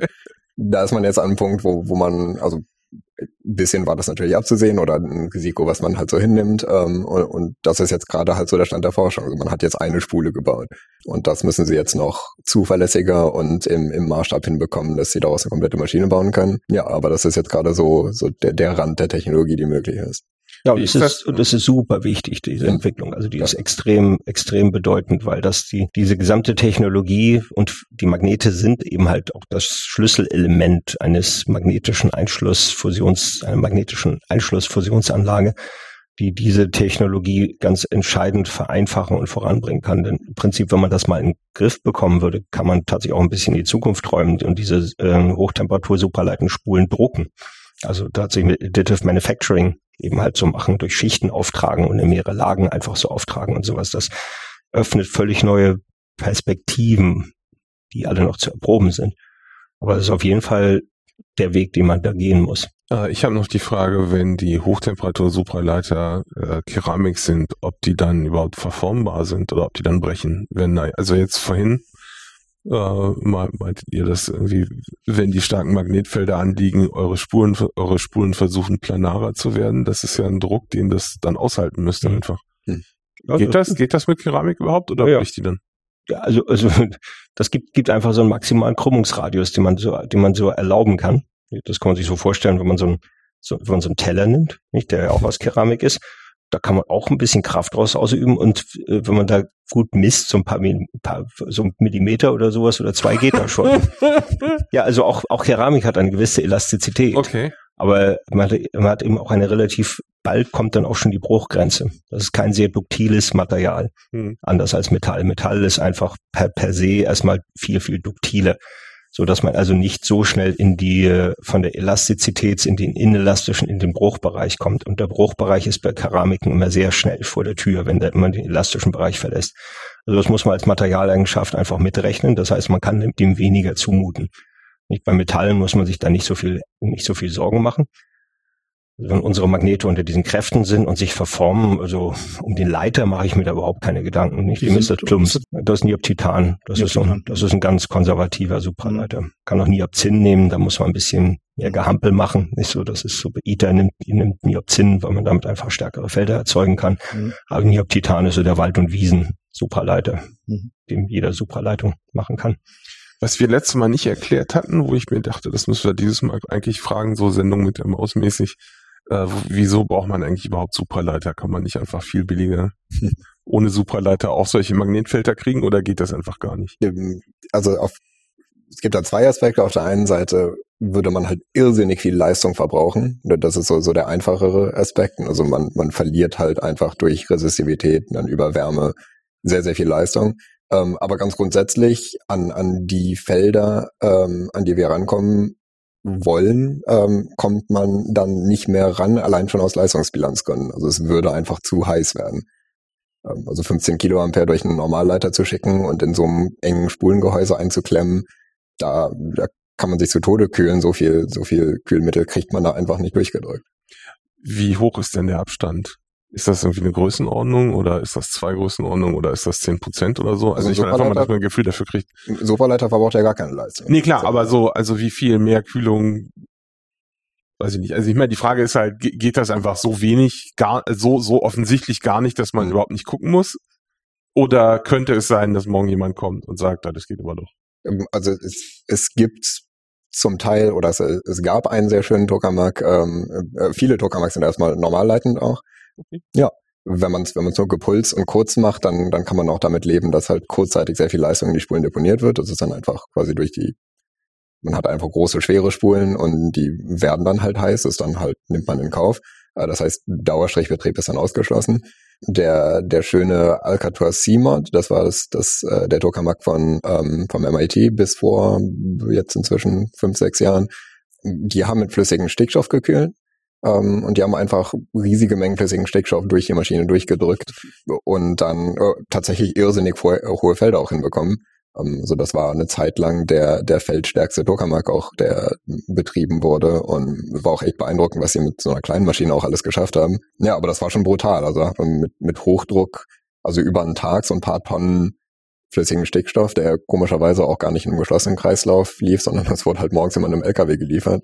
Und dann vom Tank direkt durch die Maschine einfach so quasi auf die Straße gekippt. Das war, ist, äh, war kann man machen, günstiger aber... Günstiger als eine Rückverflüssigungsanlage, oder? Na, bei Ihnen kam mal draus, dass nö, also das hm. Stickstoff ist ja billig, das lassen Sie sich einfach anliefern. Ist auch vielleicht so ein amerikanischer Zugang, aber... War, war auch gepulst, ja? War auch gepulst, ja, genau. Gut, aber es ist jedenfalls so, also der, der, der Grund, warum ich frage, wäre natürlich, dass man ja im Moment eine Menge Energie und Aufwand in die Kühlung investiert. Das heißt, wenn ich, wenn ich jetzt nicht hm. Supraleiter kühlen müsste, hätte hm. ich aber mehr Aufwand, weil ich immer noch die Spulen dann kühlen muss. Ja, wenn wir das mal so in Zahlen rein, reingießen, also unsere, unsere, unser Kühlschrank hier für den Wendelstein sieben X, der hat so einen Stromanschluss von zwei Megawatt etwa. Hm. Das ist mal eben Kohlekraftwerk, ne? Ja, zwei Megawatt, ein kleines Kohlekraftwerk, so ein Stadtding, ja. Nicht so irgendwie. Ja, große Kohlekraftwerke haben ja, fünfhundert haben Megawatt zwei, oder sowas, ein Gigawatt. Ne? Ähm, also zwei Megawatt, das ist schon ganz beträchtlich. Das läuft ja so vierundzwanzig sieben durch, das Das frisst auch ordentlich Strom, ja. Unangenehm auf der Stromrechnung, ja. ja. Einer unserer Hauptbetriebskosten. Das ist ein ordentlicher, ordentlicher Posten auf, auf der Stromrechnung, ja. Also wenn wir jetzt zum Vergleich den Tokamak in unserem Institut ASDEX Upgrade in Garching nehmen, dann zum Betrieb des, der Magnete wird aus dem Schwungradgenerator, ich glaube, vierhundert Megawatt entnommen. Das heißt also, am Ende haben wir einen Faktor hundert dazwischen. Das heißt also, man rein hypothetisch diesen Kupfermagneten von diesem Tokamak, der obendrein noch Faktor drei kleiner ist, die Anlage. Äh, wenn wir den rein hypothetisch damit den Kupfermagneten betreiben würden, brauchten wir gut Faktor hundert mehr Leistung. Okay, also dann, dann lieber Supraleiter. Dann lieber Supraleiter. Und das heißt, wenn man das, wenn man das dann eben halt auf ein Kraftwerk übersetzen würde, würde das Kraftwerk eben den Strom erzeugen, also den Strom erzeugen, den es braucht für sein Magnetfeld, und damit ist es sinnlos. Ja. Die Kühlung, die wir haben, die ist ja auch nicht als Ausgleich für die, für die Leistung, die wir reinbringen im Betrieb, sondern ja tatsächlich die, die, der Verlust der Kühlung gegenüber der Außenwelt. Das heißt, auch wenn unsere thermische Abschirmung unglaublich gut ist, das, wogegen unsere Kühlung arbeitet, ist einfach die Wärme, die von außen tatsächlich in Richtung der Spulen eindringt. Und kann, also tatsächlich die Kühlanlage, die hat nicht sehr viel mehr zu tun im Betrieb, als sie das zwischen Betriebstagen einfach tut, um die Maschine ja. kalt zu halten. Also der, der, das ist ja der Witz bei der Supraleitung. Die, äh, wenn, wenn man Supraleitung hat, ist das verlustfrei. Verlustfrei bedeutet, es wird nichts vom Strom in Wärme umgesetzt. Nicht so im idealen Bild. Und damit ist das wie ein Permanentmagnet. Also wenn man so einen Stabmagnet in der Hand hat, der hat auch einfach Magnetfeld. Und der macht immer Magnetfeld. Idealerweise ist das denn so. Und in der technischen, nicht ganz idealen Welt hat ein solcher supraleitender Magnet natürlich auch Anschlüsse. Das heißt, da muss der Strom auch reingeführt werden. Und da gibt es gute technische Gründe, warum man denn am Ende das nicht komplett supraleitend durchhält, sondern man hat da auch normal leitende Elemente drin, die dann wiederum auch als Wärmeverlust dort reingehen, wo die, wo die Kühlanlage sich dagegen ein bisschen dagegen stinken muss. Nicht? Das heißt also, da ist, da ist auch nochmal so ein Megawatt oder sowas, so, so äh, Wärmeverlust insgesamt so drin. Aber, aber, aber so insgesamt ist das die einzige vernünftige Art, starke Magnetfelder zu erzeugen. Und die Kühlung, also sozusagen der, die andere Kühlung, über die wir vorhin geredet haben, die also quasi eure Betriebswärmekühlung ist, die macht ihr einfach wirklich mit Wasser und Kühlturm, oder? Ja. Okay. Wasser ist ein super Kühlmittel. Also wir haben zwei große Becken, eins ist halt voll, das andere ist leer, mhm. morgens, und dann über den Tag, äh, das bestimmt letztendlich auch unsere Pulslänge, also diese halbe Stunde, die wir uns als als Ziel mehr oder weniger als, als Limit für die Maschine überlegt haben, bestimmt dann letztendlich auch, wie groß die die Kühlwassermenge sein muss und dementsprechend dann auch die Kühlbeckengröße. Und dann pumpen wir quasi von einem ins andere rüber und über Nacht wird dann über ein relativ schnödes Kühlsystem dann einfach das, das Wasser wieder untergekühlt und für den nächsten Tag vorbereitet. Habt ihr da euch noch einen Swimmingpool daneben gestellt? Also Das ist, das ist leider deionisiertes Wasser. Das ich meine, aber man hätte noch einen Wärmetauscher da reinschauen können. Ah, ja. Und dann einfach... Ein Jacuzzi auf dem Dach. Genau. Also ich meine, dann heißt das doch dann Kraft-Wärme-Kopplung oder so. Ja. Nee, leider nicht. Verbesserungsvorschlag. Gibt es eine Prämie für? Ist aber blöderweise ein Strahlenschutzbereich, das Dach. Deswegen. Ohne weiteres. Irgendwas ist aber, aber, aber mit der Wasser dämpft, dämpft doch ganz gut, ist doch... Ja, ja. Musst du nur tief genug sein, der Pool. Ja.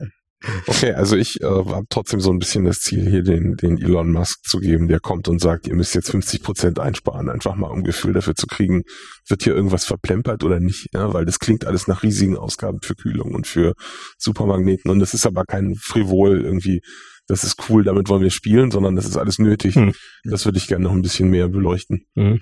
Also jetzt äh, gibt's irgendeine Luft, die man da irgendwie rausoptimieren könnte, noch jetzt, wo man weiß, irgendwie.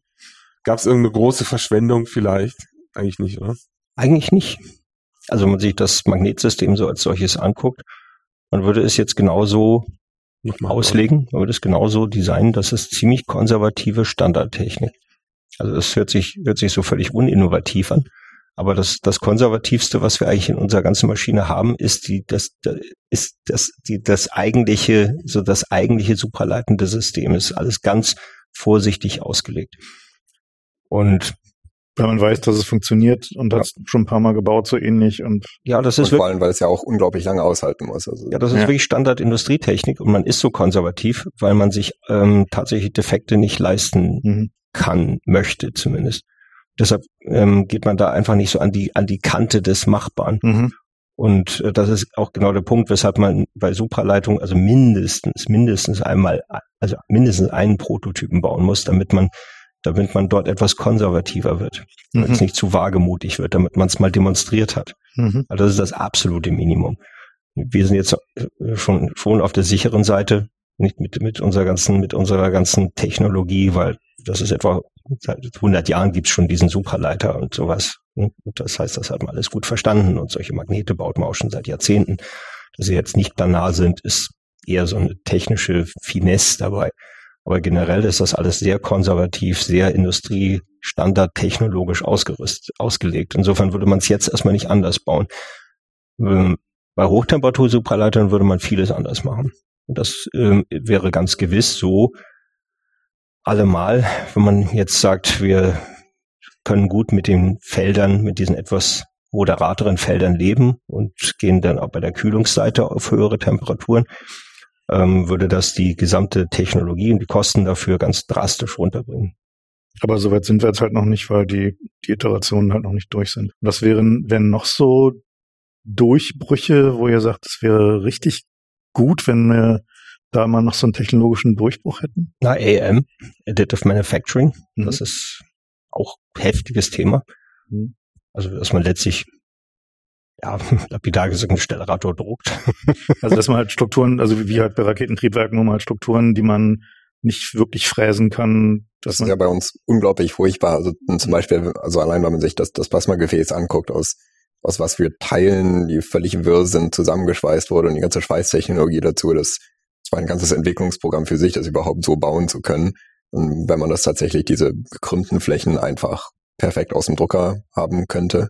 Nicht nur gekrümmt, sondern eben halt auch das ganze Thema Kühlung, Wasserkühlung. Stimmt, die Kühlkanäle hm. direkt reindrucken. Also das heißt, diese Hohlräume, da muss man ja, muss man ja, wilde Verrenkungen, Rohrsysteme fügen und gefräsen, also Kanäle fräsen und das da wieder zusammenschweißen. Boah. Und das so als alles als Hohlraum, als Hohlraum fertigen kann, mhm. dann ist das schon auch ein riesen Kostenfaktor, den man da einsparen würde. Gibt's denn da so Kontakt mit den Leuten, die sowas im, im Raketenbau machen? Weil da ist ja gerade ziemlich viel, da passiert ja gerade viel, die machen ja sowas wie die, die Kühlung von den, von den Glocken, von den mhm. Triebwerken und die die Pumpengehäuse und so, da gibt's jetzt so schon ziemlich so zwei oder drei Startups, die sogar schon fliegen mit irgendwie gedruckten Raketen. Mhm. Also da scheint's ja sozusagen den, also der, der scheint ja nahe dran zu sein, der. Also da gibt's zahl, zahlreiche Kontakte da mit, mit Industrie und mit, mhm. ähm, auch mit dem Fraunhofer Instituten sind wir da, sind wir da schon unterwegs und haben da schon einmal die Übung gemacht, wirklich mal die ganze, ähm, technische Spezifikation, diesen ganzen Freigabeprozess vom, vom Design bis hin zur Einsetzbarkeit. Mhm.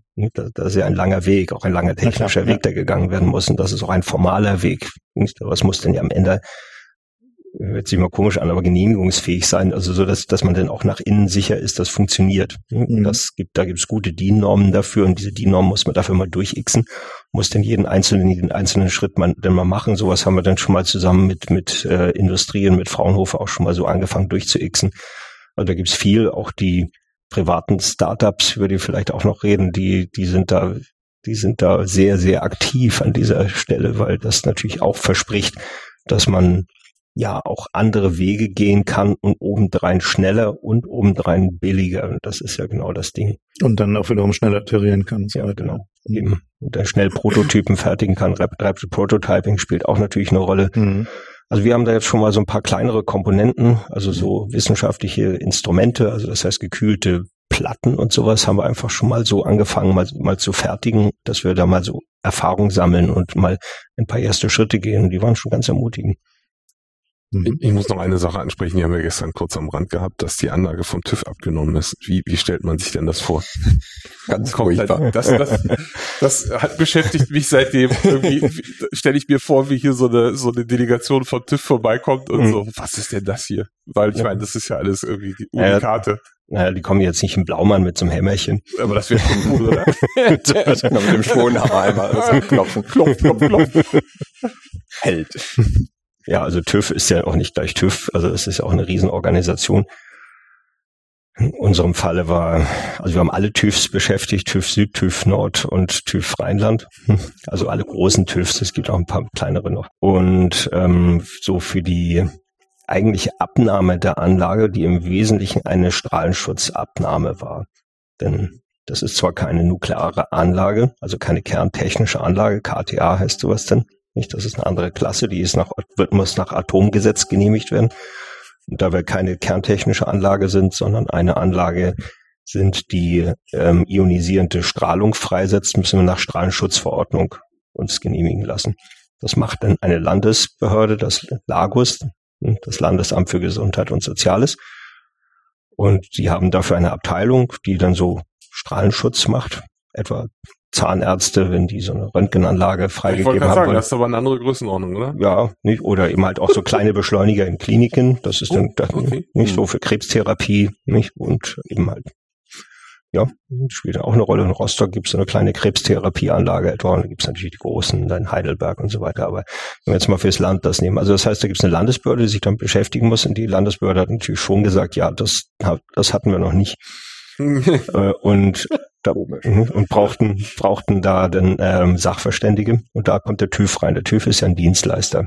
Diese Dienstleistung kann man kaufen. Und dann ist eben eine Ausschreibung gemacht worden, eine bundesweite Ausschreibung. Und da hat dann der TÜV Rheinland den Zuschlag bekommen. Da hat dann das beste Angebot gemacht. Und dann kam eben diese ganze Truppe vom TÜV Rheinland dann bei uns an. Das war eben halt so, wann war das? zweitausendzwölf fing dann dieser eigentliche richtige Prozess an, der intensive Prüfprozess. Da war ja schon zehn Jahre lang vorher vorbereitet. Kamen die an und haben gesagt, naja, das ist jetzt in der Tat sehr prototypisch. Das hatten wir auch noch nicht. Aber wir haben ja viel Erfahrung mit K T As, also mit kerntechnischen Anlagen, mit Kernkraftwerken tatsächlich, aber auch Endlagerstätten und Beschleunigeranlagen. So Darmstadt haben die viel gemacht, da diese ähm, Schwerionenbeschleuniger in Darmstadt. Dann, dann, dann fangen wir, dann gehen wir mal, fangen wir da mal an. Das heißt, wir nehmen alle Voraussetzungen, die erfüllt werden müssen für eine kerntechnische Anlage und streichen alles weg, was für euch nicht relevant ist. So von oben nach gehen wir ran. Da kann man sich auch vorstellen, dann kommt man irgendwann in so einen Graubereich, nicht, wo man sich dann trefflich streiten kann. Das war dann auch etwas mühsam, sich da anzunähern. Und äh, dann wurde am Ende, äh, werden dann einfach Kriterien festgelegt. Das heißt im Prinzip so eine Aufgabenliste bekommt man denn nicht. Also das müsst ihr alles machen und das muss alles geprüft werden, das muss alles nachgewiesen werden. Und dann müssen wir das eben prüfen, messen, nachrechnen. Auch Rechnungen sind erforderlich gewesen. An vielen Stellen mussten die dann vorlegen und dann werden die von der Landesbehörde mit Unterstützung des Sachverständigen dann geprüft und dann werden die grün gezeichnet, dann werden die freigegeben, wenn das dann überzeugend ist. Und das ist auch mit vielen Vor-Ort-Terminen dann versehen. Das heißt also viele Besprechungen, aber auch richtig ähm, Vor-Ort-Termine an den Apparaten, wo sich dann die Sachverständigen davon überzeugt haben, teilweise auch eigene Messungen gemacht haben. Materialproben. Ja, Materialbohrungen. Ja, das war noch eine andere Geschichte. Das war ein kleiner Schlenker dabei. Das hätte nicht unbedingt sein müssen. Aber, aber auf jeden Fall, auf jeden Fall war das schon auch ein, das war ein intensiver Prozess, so muss man sagen. Und den müsst ihr dann jedes Mal, wenn ihr größere Änderungen macht, dann ergänzen? Ähm, wenn wir größere Änderungen machen, ja. Deswegen also, machen wir erstmal keine. Deshalb, die, die, die, die müssen immer mit der Behörde, müssen die, natürlich, die müssen angemeldet werden. Nicht? Also es gibt Änderungen, die sind absehbar, nicht? Die sind dann auch schon angemeldet, nicht? Und davon weiß die Behörde und dann sagen wir, okay, jetzt kommt diese Änderung, und jetzt da sind die Unterlagen dazu und dann werden die geprüft und dann wird das wieder entsprechend äh, freigegeben, wenn alles in Ordnung ist. Also das ist schon ein sehr geregelter Prozess. Und, und das auch, ist auch, auch sehr streng. Also ja. Wir waren ja gestern in der Halle, ich habe die, die Anordnung mehr oder weniger bekommen. Ähm, ich habe einen Schaltschrank, der jetzt nicht am Boden festgemacht war und das ist so nicht durchgegangen. Den musste ich dann nochmal quasi einfach im Boden festdübeln.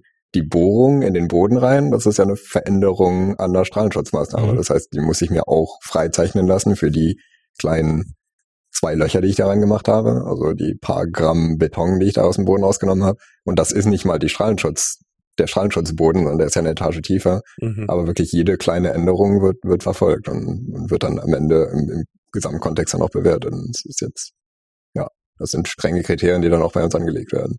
Gut, aber dient denn ja auch dem Schutz der hier ja. Tätigen? Also ist ja in unserem ureigensten Interesse, also nicht nur der Bürger, die rundherum wohnen, also auch wenn, da, wenn man da sagen kann, da ist der Abstand auch schon wieder groß genug, aber aber trotzdem insgesamt insgesamt dient es eben dem, dem Schutz aller Beteiligten rundherum und deshalb muss das ja auch ernst genommen werden. Deshalb ist die Strenge dieses Prozesses und die Systematik dieses Prozesses, dafür gibt es ja auch auch dafür wieder wunderbare D I N-Normen und und äh, und Gesetze und Regelungen, ähm, ist die sehr angemessen. Nochmal so zurück zu diesem der Frage, was was wären so eure Wunschtechnologie-Durchbrüche? Also wenn ihr jetzt sagen könntet, okay, wir haben jetzt mal so drei Wünsche frei, äh, außer additivem Manufacturing. Drei. drei. Na, oder zwei noch, wenn wir noch... Naja, also wir haben ja schon über Hochtemperatur-Supraleiter ja. gesprochen. Mhm. Also wenn das mhm. bei mit flüssig, äh, flüssig Stickstoffkühlung zuverlässig und genauso gut läuft wie Niob-Titan, wäre schon ein großes, tolles mhm. Ding. Ähm, drei D-Drucken, also Additive Manufacturing, wird auch das Leben an vielen Stellen einfach machen. Also beim dritten, also eine dritte Schlüsseltechnologie ist ganz gewiss die Plasmaheizung. Denn Das ist ja quasi dieses, dieses Streichholz, mit dem man die Kerze mhm. entzündet. Das muss auch gut funktionieren. Diese Mikrowellengeneratoren, die sogenannten Gyrotrons, die wir haben, das sind auch so Meisterwerke. Die waren letzte Mal gerade frisch. Die waren gerade Und frisch. Da habt ihr uns tolle Storys erzählt, von ja. wegen, was ihr da für Diamant besetzt, ja. irgendwie mhm. Spiegelsysteme gebaut habt. Und das sind auch Meisterwerke für, Meisterwerke für sich. Das ist absolutes, absolutes Hightech. Und daran äh, arbeiten wir zusammen mit dem, also führend auch mit dem K I T in Karlsruhe und mit der Industrie, mit der europäischen, aber auch U S-Industrie an äh, besseren Lösungen, immer besseren Lösungen. Und wenn man da jetzt nochmal, da ist nochmal so ein Faktor zwei wieder bei hoher Zuverlässigkeit. Mhm. Denn so hätte, also wenn ich Faktor zwei rede, nicht so Mikrowellen, so ein zwei Megawatt Gyrotron. Das wäre schon cool. Nicht? Und das macht einen qualitativen Unterschied. Unsere haben jetzt ein Megawatt. Mhm. Nicht? Und da sagt man, aber ein oder zwei, das kann nicht so schlimm sein. Na, aber ihr habt zwei davon. Also das heißt, der, der, das wir, Ziel wir wäre haben, jetzt... Wir haben zehn davon. Oh, zehn. Wir haben zehn. Wir haben zehn davon und wollen, sind jetzt dabei, uns zwölf zu verschaffen. Und die zwei weiteren, da gehen wir schon in die Richtung eins Komma fünf Megawatt. Mhm. Und ähm, dann würde man perspektivisch gerne alle alle zwölf Steckplätze, die wir haben, das sind so wie Stecker, bloß dass die Dinger eben halt übermannshoch sind. Also alle zwölf Steckplätze durch zwei Megawatt äh, versehen, das wäre schon, das wäre schon schick. Aber wenn man es dann mal auch wieder auf ein künftiges Kraftwerk ausdehnt, da braucht man, also wahrscheinlich für ein, für ein Kraftwerk braucht man sowas wie fünfzig, sechzig Megawatt. Und dann macht das schon einen Unterschied, ob dort sechzig Stück rumstehen mit ihrer ganzen Infrastruktur, mit der Wasserkühlung und den ganzen Schaltpipapo, oder ob sie immer dreißig sind. Magneten, ja, nicht? Oder ob sie eben dreißig sind. Und, und wenn man da gar vielleicht nochmal einen Sprung macht zu drei Megawatt oder sowas, dann multipliziert sich das wieder runter. Aber die, die Technik an sich ist schon sehr gut, weil die ist eben sehr modular. Nicht? Modularität ist ja immer ein Plus bei Technologie, dass nicht alles von einem großen Ding abhängt. Und dann würde man bei einem Kraftwerk, würde man dann so sagen, okay, ich brauche zum Anzünden des Plasmas brauche ich fünfzig Megawatt. Also brauche ich dafür dann ähm, entsprechend, wenn man dann zwei Megawatt Röhren hätte, brauche ich dann fünfundzwanzig Stück. Dann kaufe ich mir dreißig, dann läuft es auf jeden Fall. Mhm. So, und dann hat man da eine Halle mit dreißig solchen Röhren drin. Boom. Nicht, total solide Technik. Kann auch ein paar Malade sein oder gerade in Wartung sein oder sowas. Man kriegt es immer an. Nicht? Und, und das, das ist auch so, eine Robust, so ein Robustheitsding. Hört sich vielleicht ein bisschen weniger sensationell an als drei D Druck und Hochtemperatur-Supraleiter. Aber manchmal, manchmal bringt ein, mhm. gerade ein solcher Faktor, also ein solcher gar nicht, also keine Größenordnung, ein solcher Faktor, bringt, schiebt das dann gerade in Richtung Praktikabilität. Das ist dann so ein, quasi so ein, so ein leichter quantitativer Unterschied, der schon einen qualitativen Sprung macht. Ganz genau. Für, für nämlich, nämlich am Ende an Zuverlässigkeit. Mhm. Also das Ding muss laufen, sonst kriegt man es nicht an. Mhm. Ich muss es wahrscheinlich sogar begleitend auch noch mitlaufen lassen für ja. kleine Korrekturen und sowas. Das ist wie so ein, wie so ein Steuerrad, nicht? Und das will man ja auch beim Auto nicht haben, dass das Steuerrad nicht geht.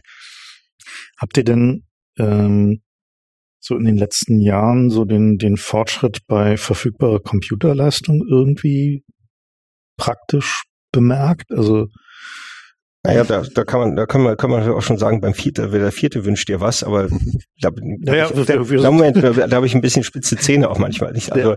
natürlich kann man auch, kann man sich auch, jetzt auch sagen, K I ändert alles, nicht? Und alle benutzen K I, nicht? Oder A I, nicht so. Ja, ja, ja, ja, mhm. viel. Also gerade bei den Codes, da gibt es enorme Beschleunigungsmöglichkeiten durch Verwendung von von künstlicher Intelligenz. Mich einfach, wo es so drum geht, im Prinzip ist es ja eine, also eine Art Fit-Mechanismus, Fit-Algorithmus, nicht so K I, da werden so Dinge angepasst, aber eben durch so einen Lernprozess, nicht durch so einen, immer wieder so einen Matching-Prozess, der dann da geschieht, also überall, wo man etwas anpassen muss, wo man, wo man so Annäherungen machen muss, also in dem Sinne schnelle Konvergenzen erzeugen muss, mhm. nicht so, da, da kann K I enorm viel bringen, das heißt, man kann auch mit Codes teilweise schwindelerregend beschleunigen. Dann gibt es K I-Ansätze, um etwa Stellaratoren-Optimierung zu machen, vollautomatisch. Nicht, dann gibt es K I-Ansätze, um aus den manchmal komplexen Daten, die man daraus bekommt, da mehr zu machen und, und, und. Also es kommt auch auf breiter Front, ob das so ein, also an welchen Stellen das wirklich so einen qualitativen Unterschied ausmacht, das ist äh, noch nicht, äh, zumindest mir noch nicht so klar, aber nicht, also da muss man immer ein bisschen unterscheiden, was ist davon Hype und was bringt wirklich was. Hm. Ich meine, was wir in vielen anderen Fällen sehen, ist halt einfach nur Produktivitätsgewinn. Also dass man halt einfach mit in derselben Zeit mit, mit weniger Menschen mehr oder denselben Output erzielen kann. So. Und ja. ähm, meine, meine, ihr habt ja auch viele Anforderungen, die dann halt sehr Echtzeit sind. Also man halt irgendwie so die mhm. so Steuersysteme. Und, und ansonsten schnelle Computer sind ja immer willkommen. Nicht so, also gerade in offenem Gebiet Simulation und, mhm. und Theorie. Und da ist für uns wahrscheinlich am wichtigsten die härteste Nuss, also auch unsere Lieblings, lieblingswissenschaftliche Nuss, also das Thema der Turbulenz zu knacken. Mhm. Dafür braucht man einfach die schnellsten Computer, die man hat. Das ist mhm. zu komplex, um da äh, mit, mit einfachen Modellen ranzugehen. Die stimmen alle nicht, sondern man braucht sehr umfangreiche Modelle. Die ja noch extrem hoch aufgelöst sind. Die dann sehr ja. gut aufgelöst sind. Die Auflösungs-, also die Skalen sind unangenehm, so dass man da, dass man da eben halt wirklich sehr massiv rechnen muss. Und da kommt es tatsächlich auf Computerpower und auf die schlauen Algorithmen an, also auf die Optimierung der Algorithmen an, mhm. dass man es machen kann. Und da ist man jetzt auch so gerade dran. Mhm. Das heißt also, der beste Code, den so unser Institut entwickelt hat für die Thema, das Thema Turbulenz, der robbt sich gerade zum Stellarator vor. Mhm. Also der konnte erst nur so einen So einen, so einen kleinen lokalen Bereich, so einen, so einen Schlauch, nicht so im Stellarator berechnen. Jetzt kann er schon eine Fläche berechnen, nicht? Und der nächste Schritt ist in, in das Volumen rein. Mhm. Und Turbulenz ist leider ein Volumeneffekt. Klar, ich meine, das halt, ist immer kubisch, ja. Mhm. Beim, beim Tokamak hat man noch das Schöne, dass man dann annäherungsweise äh, Symmetrie quasi um die, um die torreale Richtung hat, weil das ganze ja. Schnitt nehmen quasi. Genau, und da mhm. kommt man in, für viele Probleme auch in der Turbulenz noch gut damit weg, dass man quasi eine ganze Dimension weglässt oder zumindest periodisch annähert und sagt, man, man nimmt sich nur eine kleine Scheibe letztendlich aus dem Tokamak. Beim Stellarator muss man immer zumindest ein ganzes Modul, quasi eine Feldperiode auch in, in drei Dimensionen mitnehmen. Und das macht's wirklich eklig. Und wo die drei D-Simulationen jetzt gerade sind, die, die also Turbulenzsimulationen, die brauchen typischerweise so ein bis fünf Millionen C P U-Stunden. Um, um quasi einen Lauf durchlaufen zu lassen. Und der bringt einem dann meistens auch noch gar nicht so viel, weil man halt vergleichen möchte, einen Parameterscan machen möchte bei, weiß ich nicht, unterschiedlichen Dichten, unterschiedlichen Heizleistungen. Ähm, genau, und das, das ist gerade so das der Rand von dem, was gerade so möglich ist. Also da gibt's dann ganze Grants, die dann um eine Simulation rumgeschrieben werden, ähm, weil man die natürlich auf Supercomputern irgendwo laufen lassen muss. Und das ist dann oft fast so teuer wie ein eigenes Experiment einfach zu bauen. Das heißt, das ist, ähm, das sind schon irrsinnige Rechenleistungen, die da reingehen. Ähm, ja. Okay, das heißt, also, wenn auf der Wunschliste wäre noch irgendwie da drüben auf dem Feld noch ein Datacenter mit Supercomputer, so ein paar Petabyte RAM. Wo die auch immer rumstehen. Also, ja, na gut, das, ja, klasse. Ja, ja. Genau. Hm? Muss Wo nicht. Der Strom günstig ist. Und so zum Beispiel. ähm, ja, wir, wir hatten ja kurz schon angerissen, dieses, dieses Thema, so äh, dieser Startup-Hype, der ja äh, passiert so. Ich, so mein, mein Eindruck war ja so ein bisschen, dass so der ITER so ein bisschen so die Ausbildungseinrichtung für die meisten von diesen Startups ist, weil in quasi allen von denen sind ja zumindest Leute, die mal eine Weile am ITER gearbeitet haben oder da mal irgendwie an Experimenten geforscht haben und so. Und aber so, dass wir so jetzt diese kambrische Explosion von irgendwie allen möglichen Ideen in den letzten Jahren ist ja schon eine Veränderung gegenüber jetzt mal vor, vor sieben Jahren, wo. Naja, lustigerweise hatten wir letztes Mal auch ein Startup besprochen, also naja, Startup. Also da ging es um Northrop Grumman, die hatten gerade irgendwie ein großartiges ja. Announcement gemacht mhm. und da ist so ziemlich still drum geworden, irgendwie nie wieder was wir gehört. Die Skunkworks-Geschichte da, ja, ja. Mhm. Ja, aber so inzwischen gibt's ja doch äh, relativ viele. Gibt's irgendeinen davon, wo ihr denken würdet, ach, das wäre schon cool, wenn die mal herkommen und uns helfen? Oder? Also vielleicht zu dem Punkt, den du angesprochen hast, also die, die Fusions-Community ist ja also groß, aber nicht unendlich groß. Das heißt, wir haben alle mal irgendwo beieinander gearbeitet, also was die, die öffentlichen Institute angeht. Und deswegen, klar, hat man in den Startups immer Leute sitzen, die man irgendwie so kennt und mit denen auch mal was gemacht hat. Und dann kann man auch persönlich ihnen irgendwie gegenüberstehen und denken, ja Mensch, so ein Idiot, der schafft das eh nicht. Oder auch, ja, das ist, das ist sehr vielversprechend. Es kann, kann in alle Richtungen gehen, ähm, aber genau, am Ende, worum es bei den Startups ja immer geht, und das ist ja im, im, äh, im Wesen der Startups drin, ist, dass sie irgendwas machen, was halt sonst keiner so richtig macht und, und mit einer Risikobereitschaft rangehen, die, die ich erstmal auch immer lobenswert finde. Also ich, ich glaube, wir haben auch hier im Institut viele Leute, die, die Startups skeptisch oder kritisch gegenüberstehen. Ähm, manchmal, wenn sie zu viel behaupten und man sich auch in der Öffentlichkeit dann auch als Institut da rechtfertigen muss oder auch korrigieren muss, ist es dann natürlich blöd und unangenehm. Aber grundsätzlich finde ich es super zu begrüßen. Also wenn das Geld dafür da ist und die Leute das Geld dafür in Anspruch nehmen, und wichtiger Punkt für mich auch, wenn man mit den Ergebnissen dann auch offen umgeht und das auch mit der wissenschaftlichen Community bespricht und im besten Falle dann auch noch publiziert und teilt, ähm, dann gibt es einfach super viel zu lernen. Also es gibt viele alternative Fusionskonzepte, die, wo man grundsätzlich Kritik dran üben kann, ähm, wo, wo wir auch intern im I W P auch, auch viel zu gemacht haben, um uns auch selber davon zu überzeugen, dass wir wirklich mit unseren Konzepten da die, die richtige Spur verfolgen. Aber, aber vieles ist halt nicht bekannt, und oft muss man es einfach gemacht haben und im Experiment wirklich gezeigt haben, vielleicht auch nur, um unsere Meinung zu bestätigen, um zu sagen, ja, stimmt, es geht halt nicht. Ja, aber das sind am Ende oft Ressourcen, die, die wir an so einem großen öffentlichen Institut mit, mit einer hauptsächlichen Mission einfach nicht haben oder ja nicht investieren wollen. Und wenn es dann jemand anderes macht, dann, dann cool. Gab es denn hier schon Ausgliederungen?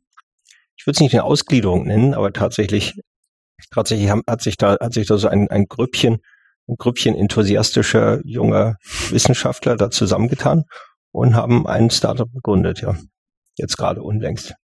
Und, und da ist aber schon noch freundschaftliche Beziehung dann. Also die das hat nicht, äh, ganz im Gegenteil, das, hat nicht, oh. das hat nicht zu einem Bruch geführt, nicht, sondern deren Konzept ist ähm, dediziert darauf angelegt, dass sie äh, sehr eng mit uns zusammenarbeiten und gerade das Wissen, was hier in unserem Institut, also an beiden Standorten verfügbar ist, das in eine private Aktivität einbringen.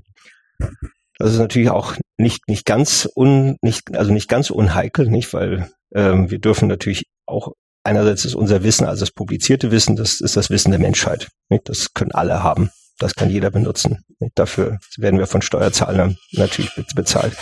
Aber dann gibt es ja noch so ein spezifisches Wissen, was so in den Köpfen der Menschen ist und was nur durch deren Arbeitskraft auch umgesetzt werden kann. Und da wiederum dürfen die dürfen wir nicht einfach einem Industrieunternehmen geben. Also auch das geht ja mit Steuermitteln nicht, nicht? Also das heißt, wir dürfen nicht plötzlich einfach für die arbeiten. Ähm, und insofern müssen da Verträge, sehr genaue Verträge ausgearbeitet werden, die dann so ein Give and Take festlegen. Nicht? Dazu sind wir auch verpflichtet, also hier zuwendungsrechtlich verpflichtet, nicht? Dass wir, wenn wir etwas leisten, dass wir dann mindestens das Gleiche wiederbekommen dafür, dass es dann neutral ist. Also das heißt, die, das ist ein freundliches, ein, ein, ein, also das ist Teil des deren, von deren Konzept, dass sie einen sehr, eine sehr enge und äh, fruchtvolle, freundlich, fruchtbare, freundliche Beziehung denn, äh, zu uns äh, halten und herstellen, die aber genau ausgearbeitet werden muss, damit wir nicht in einen rechtsfreien Raum reinkommen. Und da müssen wir auch als Institution, als öffentliche Institution natürlich Acht geben. Das ist für uns auch ein neues Feld. Das hatten wir noch nicht, nicht so in diesem Format. Da müssen, müssen wir auch Erfahrung sammeln. Auch bekommen wir viel Unterstützung der gesamten Max-Planck-Gesellschaft dafür. Da haben wir eine Einrichtung, die heißt Max-Planck Innovation, die beide Seiten sehr genau berät. Unsere Juristen aus der Generalverwaltung helfen uns dort. Also das heißt, da arbeiten wir uns gerade vor. Es gibt in anderen Max-Planck-Instituten, etwa in der Quantenoptik, gibt es da schon so ein paar Schemata, also richtige Ausgründungen, die dann auch genau mit diesem Wissen sich ausgründen und dann auch ihre Weiterentwicklung mithilfe dieses Instituts, des M P Q, denn dort machen. Das heißt, man kann auch von anderen Mustern was lernen. Aber es ist neu. Und was wollen die machen? Die wollen Stellarator bauen. Mit hm. Hochtemperatur-Supraleiter. Ah, okay. Ah, verstehe. Also die und, und gehen, mit drei D-Drucken. Das heißt, also die, alles gehen, rein. die ja. gehen sozusagen in, in diese Richtung ja. pra- praktische ja. Verwendbarkeit. So, ja. Genau. Okay. Also es, und, gibt, es gibt halt viele, viele Metriken, viele Modelle, wie, wie ein Stellarator zu optimieren ist, ähm, auch teilweise von, von unserer Theorie oder von den Physikern hier im Allgemeinen ähm, ausgearbeitet, wie man quasi vereinfacht aufgrund von ja, Plasmaparametern, aber auch, auch tatsächlich Ingenieursparametern dann ein Kraftwerk designen kann, und, und oft sind dann diese, die Optimierungsschritte, die man letztendlich braucht, um, um dann am Ende zu einem, einem wirklichen Design, also zu was Baubaren zu kommen, das ist halt ganz viel händische Arbeit, ganz viel Zusammenkleistern von verschiedenen Optimierern und verschiedenen Modellen, und das umzusetzen ist was, wofür es im Moment einfach nicht so richtig die Leute bei uns gibt. Und da ist die Idee, dass, dass das quasi eine private Firma dann macht, also quasi mit dem vorhandenen Wissen und in Zusammenarbeit mit uns. Und dann Venture Capital dafür einwirbt. Genau. Mhm. Ja.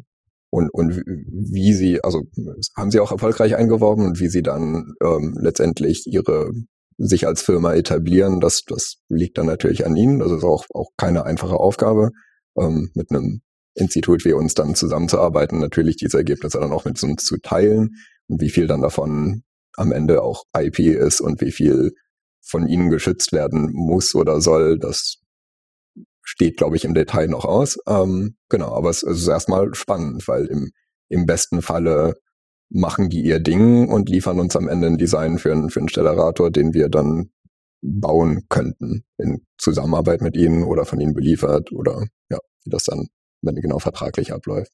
Weiß ich nicht. Aber ja, es ist, es ist cool erstmal und, mhm. und schön, dass es sowas gibt. Und was wären noch, sind noch so andere Startups, die ihr so seht, wo ihr denkt so, ja, könnte vielleicht irgendwie ganz cool werden? Also wo, wo viele Physiker gerade gespannt drauf gucken, ist tatsächlich Commonwealth Fusion. Also hatte ich ja vorhin schon als, als der Supraleiterbauer mhm. ähm, kurz erklärt. Das ähm, ist eine Ausgründung oder ein, eine Gründung am äh, neben dem M I T, also tatsächlich dann auch in Boston direkt ähm, oder in Cambridge. Ähm, und die bauen jetzt einen, einen Hochfeld-Supraleiter, also Hochfeld-Hochtemperatur-Supraleiter Tokamak, oder das ist ihr Ziel. Um, und wollen auch sehr ambitioniert um, sehr bald schon die erste Maschine bauen. Um, genauen Zeitplan weiß ich jetzt gerade nicht. Und arbeiten ja sehr eng auch mit dem M I T, aber auch mit der gesamten Fusions-Community zusammen, um dieses ambitionierte Projekt einfach irgendwie auf die Beine zu stellen, zu sagen, wir, wir bauen das Ding, egal wie irrsinnig das ist, und, und stellen uns einfach der, der auch technologischen Aufgabe, mit diesen irrsinnigen mechanischen Kräften auszukommen, ähm, und gehen, das halte ich Ihnen zugute, auch immer sehr offen mit, mit Kritik aus, aus Seiten der Fusions-Community um, ähm, wo wir halt Sorgen haben, aber jetzt, also produktive Sorgen, weil wir ja auch wollen, dass das Projekt irgendwie gelingt. Genau, da, das ist, die sind jetzt gerade dabei, ihre Halle zu bauen und haben, wie gesagt, ihre erste Spule jetzt gebaut, ihre erste Spule auch schon kaputt gemacht und die, die lernen sehr, sehr schnell. Und, äh, und das ist halt auch spannend zu sehen, wie sich, also auch, auch aufgrund ihrer privaten Finanzierung, wie sich da auch ein anderer Druck ergibt, der jetzt nicht, ähm, die, die müssen halt keine Forschungsergebnisse in, in dem Sinne liefern, sondern die müssen halt einen fertigen Tokamak liefern.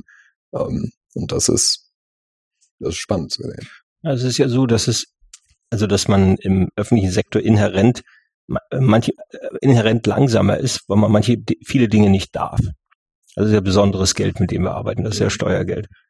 Und Steuergeld, das ist vollkommen, vollkommen richtig, ähm, der liegt ja einer ganz besonderen Aufsicht. Da gibt es Bundesrechnungshöfe, da gibt es Vergaberecht, da gibt es Zuwendungsrechte. Und das alles regelt ja sehr genau den Umgang mit diesem Steuergeld.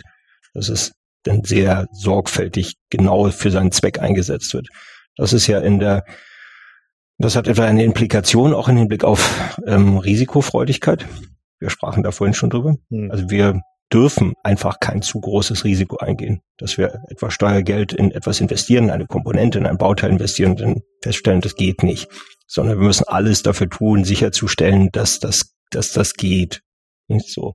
Restrisiko bleibt immer, das kann man nicht ganz ausschließen, aber das muss immer prüffähig bleiben, sodass etwa ein Bundesrechnungshof dann zum Schluss kommt, ja, mit diesem Steuergeld wurde vernünftig umgegangen, wurde sorgfältig, konservativ umgegangen. Das geht natürlich aufs Tempo. Und das klingt jetzt so ein bisschen neidisch. Ja. Also wenn ja. ich ein Startup wäre, würde ich jetzt hier tolle Sachen machen. Also ich meine, es ist auch so, dass eine Anlage dieser Größenordnung, nicht wie sie hier jetzt steht, also diese, dieses mal alles zusammenrechnet, weit über eine Milliarde Euro Projekt mit allen, mit Vollkosten, aber auch die Investition von vierhundert Millionen in die Maschine, diese Anlage zu bauen, unter diesem Regelwerk des öffentlichen Dienstes war alles andere als ein Spaß. Das, das ist, das passt auch nicht zusammen. Also wir haben es trotzdem irgendwie geschafft, aber es ist, äh, es ist, ähm, es kostet, es kostet Kraft und erzeugt innere Reibung. Und das ist die, das ist die ganze Idee bei diesen Startups, dass sie sich davon befreien, dass sie eben halt mit Risikokapital, nicht, natürlich auch unter Aufsicht ihrer Kapitalgeber, das ist nicht völlig frei, aber mit diesem Risikokapital ganz anders umgehen können und einfach höhere Risiken eingehen können, damit auch Entwicklungsrisiken eingehen können. Wie etwa so ein Commonwealth, die einfach diesen Hochtemperatur-Superleitmagneten einfach mal gebaut haben. Und ähm, das ist insofern, insofern ist das also ein interessantes zusätzliches Element in dem gesamten weltweiten Fusionsgefüge. Und ähm, da beginnt sich das jetzt so wieder zueinander neu auszurichten. Das ist, muss ich ehrlich sagen, ist auch eine überraschende Entwicklung. Vor fünf Jahren hätte ich das nicht gesagt, dass das so signifikant wird. Also es ist tatsächlich so eine Cambrosche Explosion. Aber auch genau in diesem Sinne, es gibt auch, es gibt auch, gibt auch blöde Startups. Also die wirklich. Ja, das wäre gleich die nächste Frage ja. gewesen. Also wir sind ja Laien auf dem Gebiet, aber von, von so, für mich sieht das immer aus, irgendwie tolle Ankündigungen und dann eine Weile mhm. nichts mehr und dann weg. Und das ist natürlich super nervig, wenn das passiert. Also ja. ich, der, der hat mich da probiert, vorsichtig auszudrücken, vor allem mit den Positivbeispielen, die, die auch auf Feedback eingehen. Ähm, es gibt Projekte, die behaupten irgendwas, äh, dann hört man nichts und dann Und dann hört man nichts. Ähm, aber das sind trotzdem Dinge, auf die wir gerade in der Öffentlichkeit dann irgendwie reagieren müssen, ähm, weil wir mit unseren Behauptungen dann halt dagegen stehen und sagen, ja, das, das, wenn die behaupten, sie können in fünf Jahren ein Fusionskraftwerk bauen, warum können wir das nicht? Ähm, zum Teil kann man das relativ einfach abbügeln und sagen, ja, das Konzept ist einfach bekloppt und die haben überhaupt keinen Plan, wie sie irgendwie zu dieser fertigen Maschine in, in der kurzen Zeit kommen wollen. Ähm, aber oft ist das sehr viel subtiler, oft ist da halt auch viel Physik drin ähm, und wir haben uns da auch äh, hier im Institut die Mühe gegeben, die tatsächlich auch alle mal physikalisch durchzuflöhen. Also tatsächlich hatten wir dazu eine, eine kleine Veranstaltungsreihe, ähm, einfach um uns selber klarzumachen, also nicht nur mit, mit irgendwelchen Handwaving-Argumenten so, hm, ich glaube, das schafft man nicht, sondern wirklich zu sagen, weil dieser Verlustkanal viel zu groß ist, weil bewiesen ist, dass man mit diesen Magnetfeldkonfigurationen nicht klappen kann, weil es weiß nicht, diese Materialien nicht gibt, genau, äh, sind wir überzeugt, dass dieses Konzept einfach, also vielleicht nicht Schwachsinn, aber einfach nicht nicht in, in vor größeren Herausforderungen steht. Genau, vor größeren Herausforderungen steht, wo, wo nicht klar ist, dass es irgendwie so ein Silver Bullet geben kann, was dann irgendwie eine geheime Startup-Technologie ist, die aus dem Militärbereich kommt oder was auch immer. Genau, da, und das, das finde ich, also ist auch zum Teil unsere Aufgabe, dass wir das halt mit bewerten, aber zum Teil ist es auch einfach echt anstrengend, weil das ist immer so nach dem Prinzip, wie, wie dieses im Rätselheft, in Omas Rätselheft, finde den Fehlern. Ja. Ja, aber ich meine, das ist halt, ist halt für, für so mal Menschen, die jetzt von Plasmaphysik keine Ahnung haben, sehr schwierig. Also eines der Dinge, was, auch was, was so unsere, bei unseren Hörern halt kommt, war halt Helion, so, weil, weil die halt ja relativ viel publik machen mhm. und halt auch schon ja schon ein paar Testsysteme gebaut haben und halt mhm. so, so relativ schnell voran iterieren. Mhm. Was, was denkt ihr zu denen? Haben die eine Chance oder ist das? Helion war es, war die mit den, mit den zwei Field-Reverse-Konfigurationen, die sie ineinander scheppern. Genau, also diese Hantel, wo sie die halt in die, die, die zwei Tori untereinander ziehen. Also, spannend, aber ich, ich, ich verstehe es ehrlich gesagt nicht. Also, ich, ich habe so ein, äh, hatten wir auch dann in dieser Vortragsreihe, ja. ähm, die, also der, der, der Fuel-Zyklus ist überhaupt nicht klar, den sie haben. Also, was, was wollen sie für, für Materialien nehmen, ähm, die, die tatsächlich dann fusioniert werden? Was, was wir dann rausbekommen haben, einfach so von so einfachen Bilanzrechnungen, was man, was man dort fusioniert dann am Ende in einem, in einem Fusionskraftwerk dieser Art, ist, dass man relativ schnell sehr große Mengen Tritium dann vor Ort hat. Also man, man hat so lauter technologische Folgeprobleme, die sich quasi aus einem Kraftwerksbau dann ergeben würden von, von dem Prinzip. Und es gibt noch ein paar Fundamentalpunkte, die mir, die mir so, so gar nicht klar sind. Also zum Beispiel diese zwei Plasmen, die ineinander geschossen werden, die müssen dann zusammenkomprimiert werden. Ähm, dazu wird ein sogenannter Plasmaliner benutzt. Das ist ein schweres Gas, ähm, was also in ein Plasma, was in Plasmazustand versetzt wird und dann äh, tatsächlich mechanisch irgendwie reinkomprimiert wird, ähm, äh, um dann letztendlich diese diese beiden reaktiven Gase, aber die die fusioniert werden sollen, dann äh, äh, sorry Plasmen dann weiter zusammen zu komprimieren. Und da ist die Physik einfach auch noch so gar nicht klar. Ich glaube, die wollen Xenon benutzen und die ganze Xenon-Physik ist auch ganz irrsinnig. Und soweit ich weiß, machen die das auch noch gar nicht. Das heißt, sie sind jetzt erst an einem Punkt, wo sie diese zwei Field Reverse Configurations, also diese beiden Initialplasmen gegeneinander beschleunigen und dann zeigen, dass das funktioniert. Das ist auch cool. Ähm, aber dann gibt's halt noch ein paar sehr große physikalische und technologische Fragen, die sich dann erst ergeben, wenn sie in ihren Prototypen dann ja in Richtung tatsächliche Fusionsmaschine dann gehen wollen. Das heißt nicht, dass sie es auf keinen Fall schaffen, aber es sind halt Fragen, die auch erstmal komplett unbeantwortet sind und es gibt halt keine Publikation von denen. Das heißt also, die, aus, aus dem, was du jetzt so sehen kannst, hältst du die fünf Jahre, die sie jetzt so angesagt haben, eher für optimistisch. Das finde ich hier sportlich, ja. Naja, gab's also, so Fälle, gibt's denn so Fälle, die man sich anguckt und sagt, boah, auf die Idee hätten wir auch kommen können? Also so, wo klar ist, das ist irgendwie eine gute Idee, das äh, probieren wir auch mal aus? Also es wurde schon sehr viel gemacht, in, muss man auch sagen. Also es war ja ein, ein sehr schmerzhafter Weg am Ende beim beim Tokamak und Stellarator anzukommen, und da hat sich die die ganze Fusionsforschung auch oft nicht besonders mit Ruhm bekleckert und irrsinnige Anlagen gebaut, wo sich dann auch teilweise im Bau dann herausgestellt hat, weil die Theorie einfach die Anlage überholt hat und man das gesagt hat, ey, das das geht prinzipiell nicht. Also es wurde in der Tat unglaublich viel schon ausprobiert. Hm. Und viele von den ja neuen Konzepten oder etliche von diesen neuen Konzepten, die sind noch schon mal neunzehnhundertsechzig, neunzehnhundertfünfzig, manchmal neunzehnhundertsiebzig schon mal komplett durchgekaut worden. Da kann man immer sagen, na, vielleicht hat man was übersehen. Oder es gibt diesen einen coolen Trick, wir verbinden ja. einfach zwei von diesen Konzepten und dann funktioniert das unglaublich viel besser. Ja, ja, irgendwie sowas, also du machst eine Kombination daraus, aber das ist bisher alles nicht überzeugend. Nicht so, also, wo man im Prinzip so das aus der Mottenkiste wieder rausholt und sagt, na, vielleicht geht's doch. Hm. Das, das geht, das ist sowieso nicht, weil die Physik hat sich inzwischen nicht verändert.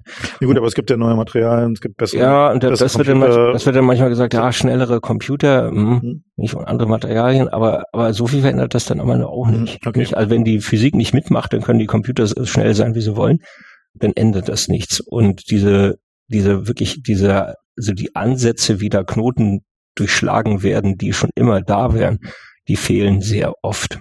Wo man wirklich sagt, so, ey, damit hat's, also genau in dem Sinne, da haben wir was übersehen, wir, wir Trottel. Hm. Also da wartet ihr auch noch drauf, ja. Das nicht, also es, es gibt, gibt hier und da mal Ecken, wo man sagt, so, naja, da hat die eine technische Entwicklung jetzt etwas weiter vorangebracht, so dass man, dass es wert ist, das nochmal anzugucken. Aber trotzdem fängt man da wieder neunzehnhundertsechzig an. Hm. Und hangelt sich dann wieder durch diese ganzen, ganze Kette von Problemen durch. Also wie Adrian ja dargestellt hat, der, der äh, Forschungsweg der Fusion ist ja auch ein langer Leidensweg, nicht? Also von vielen, so von vielen Fehlschlägen und Enttäuschungen. Nicht? So, mhm. Dann hat sich so in so einem darwinistischen System hat sich hat, sind dann so übrig geblieben von dieser von dieser ganzen großen Gemeinde eben halt eigentlich diese beiden Einschlusskonzepte, nicht? Tokamak und Stellarator. Zwei stehen noch. Zwei stehen noch, nicht so. Und, Und alles das, was da auf dem Weg auf der Strecke geblieben äh, ist, ist mit gutem Grund auf der Strecke geblieben. Und wenn man diese Gründe nicht fundamental beseitigt, hm. da kann man nicht einfach mal so, so Handwaving sagen, ja. Computer sind schneller geworden, das kaufe ich nicht, oder Materialien sind irgendwie besser geworden. Also das, das, das trifft nicht den Kern der Sache. Und, und das gehört dann alles eigentlich in den Bereich, wo man doch große Fragezeichen ranmalen soll. Hm. Also die Startups, die wir jetzt auch so positiv diskutiert haben, die gehen eigentlich, also die sind eigentlich auch wieder relativ konservativ, nicht so? Das heißt, die gehen die Hauptlinie, aber bringen in diese Hauptlinien neue technologische Elemente rein. Und Geschwindigkeit und Kapital. Nicht? Und Geschwindigkeit, also eigene Flexibilität und Kapital und vielleicht ein oder zwei wohl definierte, wohl ausgewählte neue Elemente wie Hochtemperatur-Supraleiter, wie drei D Drucken. Mhm. Nicht, und äh, so so also nicht zu viel aufeinander häufen und äh, einfach auf hin, nicht das Prinzip Hoffnung zu sehr mhm. belasten. Das muss jetzt klappen. Also das Problem ist oft tatsächlich einfach ein Größenordnungsproblem. Also wenn man wenn man auch Experimente gebaut hat nach einem bestimmten Konzept und dann feststellt, dass man irgendwie sechs Größenordnungen entfernt ist von den Einschlusszeiten oder den Parametern, die man braucht, um tatsächlich zu einem Zinn, ähm, Fusionskraftwerk zu kommen, Dann, dann hilft halt ein Faktor fünf nicht in irgendwie einem neuen Material, was man gefunden hat, oder de, der eine coole Trick, den man jetzt irgendwie durch durch neue Supercomputer lösen kann, ähm, sondern man ist halt immer noch fundamental weit weg. Und da sind wir halt bei der beim magnetischen Einschluss, also beim beim Tokamak und beim, beim Stellarator relativ nah dran. Also da ist der der Weg sehr viel klarer, wie man da hinkommt, und es fehlt halt nur noch ein, ein kleiner Faktor und halt nicht mehr die Größenordnung, die die bei den alternativen Konzepten halt oft mhm. da sind, wo die, der Weg dann einfach auch nicht klar ist, so wie will man da überhaupt hinkommen. Tückisch ist dabei ja auch, dass es gar nicht so schwer ist, Fusion an sich zu machen. Mhm. Diese, ja, das diese, hatten wir auch letztes Mal schon. Dieser Elementarprozess, aber eben halt viel Fusion, genug Fusion, damit wirklich ein Überschuss entsteht. Mhm. Nicht? Also, und da muss eben der Weg, wie Adrian eben gesagt hat, der Weg muss klar sein, wie man von etwas zu viel gehen kann, wie das skalierbar ist, wie man es hochskalieren kann. Wenn man nur mal so ein bisschen demonstriert, ey, da, da passiert was, dann ist das gleich eine tolle Pressemitteilung wert, Fusion gelungen. Aber das nützt gar nichts, wenn es nicht extrapolierbar ist, wenn es nicht skalierbar ist. Die Skalierbarkeit, das muss jede, jeder Fusionsansatz muss die Skalierbarkeit demonstrieren. Und das war so was, was bei dieser National Ignition Facility, das fand ich ja so dreist irgendwie, wie sie einfach ihre Wasserstoffbombenforschung irgendwie plötzlich zum Fusionskraftwerk umdeklariert haben. Obwohl, wenn man die Pressemitteilung unserer Kolleginnen und Kollegen ja. dort liest, dann sind die super ehrlich. Mhm. Okay, die sagen, wir, wir ja, machen den Nukes. Ja, natürlich, die sind ja, ja auch sofort den Ruf los, wenn die da ja. Dinge behaupten. Also das stimmen. war, das war komplett korrekt. Ja. Die sagen, ja, sie studieren warme, warme, dichte Materie. Nicht mit einem, ja, mit, auch mit einer, ähm, Relevanz für, für, äh, den, für die Waffenforschung. Und guck mal, wir haben ja einen großen wissenschaftlichen Durchbruch erlangt. Was stimmt? Hm? Das war schon ein Kunststück. Da haben die zehn Jahre lang gearbeitet, dass tatsächlich diese, dieser Neutronenenergieüberschuss größer war als die Energie, die man vor Ort in diese Pille reingesteckt hat, also in diese Kapsel hineingezaubert hat. Wir haben nicht gesagt, das, das wird ein Kraftwerk nee. übermorgen. Nicht? Aber das war ja dann so die, die politische mhm. Darstellung. Also manchmal war es die Wahrnehmung, manchmal wieder Wunschdenken. Ja. Also leider spielt ja bei den Menschen Wunschdenken mal eine große ja. Rolle. Also die Not ist ja groß, neue ja. Energiequellen zu eröffnen, und man hätte das lieber morgen als heute, geht mir auch so. Aber muss ich das eben wollen wir auch noch ansprechen. So, ob ihr nicht so irgendwie Druck spürt, so dass die Gesellschaft euch so den, den, in den Nacken atmet, so, wo bleibt denn hier? Doch, doch ja? ja, absolut, ja. Wie viel kommt ihr da an? Hier kommen hier irgendwie einmal pro Woche ein Lokalpolitiker und meint, hier, die Jungs, jetzt macht mal ein bisschen. Also es ist auf jeden Fall die häufigste Frage bei Führung. Also wann, wann ist es denn soweit? Macht doch mal hin. Na, ja, wenn es nur die Lokalpolitiker wären. Also da passiert schon viel jetzt gerade, also auch an, nicht nur an Frage, sondern auch wirklich an äh, Forderung, würde ich schon so sagen. Muss ich jetzt mal Gas geben. Sitzt denn da auch das Geld dann lockerer als sonst? Oder ist, ich meine, ich, ich sehe halt, wie die dieses, dieses Flüssiggasterminal da mal eben hm. aus dem Boden stampfen. Das riecht ja schon so ein bisschen nach Verzweiflung. Und da hätte ich mir ja. gedacht, okay, dann sind bestimmt auch ein paar Milliarden übrig, um hier mal in die Fusionsforschung zu investieren? Na, schauen wir mal. Also es ist, es ist nicht mehr ganz, ich will es mal so formulieren, es ist nicht mehr ganz so absurd, wie es noch vor, beim letzten Mal noch vor fünf Jahren erschienen wäre. Also man merkt schon, dass der Handlungsdruck viel größer geworden ist. Ob der reicht, um wirklich den Schritt zu einer konkreten Handlung zu äh, machen, das steht auf einem anderen Blatt, aber wir spüren einen ganz anderen politischen Wind. Der hat interessanterweise auch mit den Startups zu tun. Weil es möglich erscheint. Ja, weil es weil es am Ende auch das Vertrauen, das Vertrauen in die Machbarkeit erhöht hat. Mhm. Wenn Bill Gates da Geld investiert, dann wird da was dran sein, so? Ja, ja, sozusagen, in dem Sinne. Nicht? Also das heißt, es kann nicht völliger Unfug sein. Oder rein akademisches vor sich hin, vor sich hin puzzeln.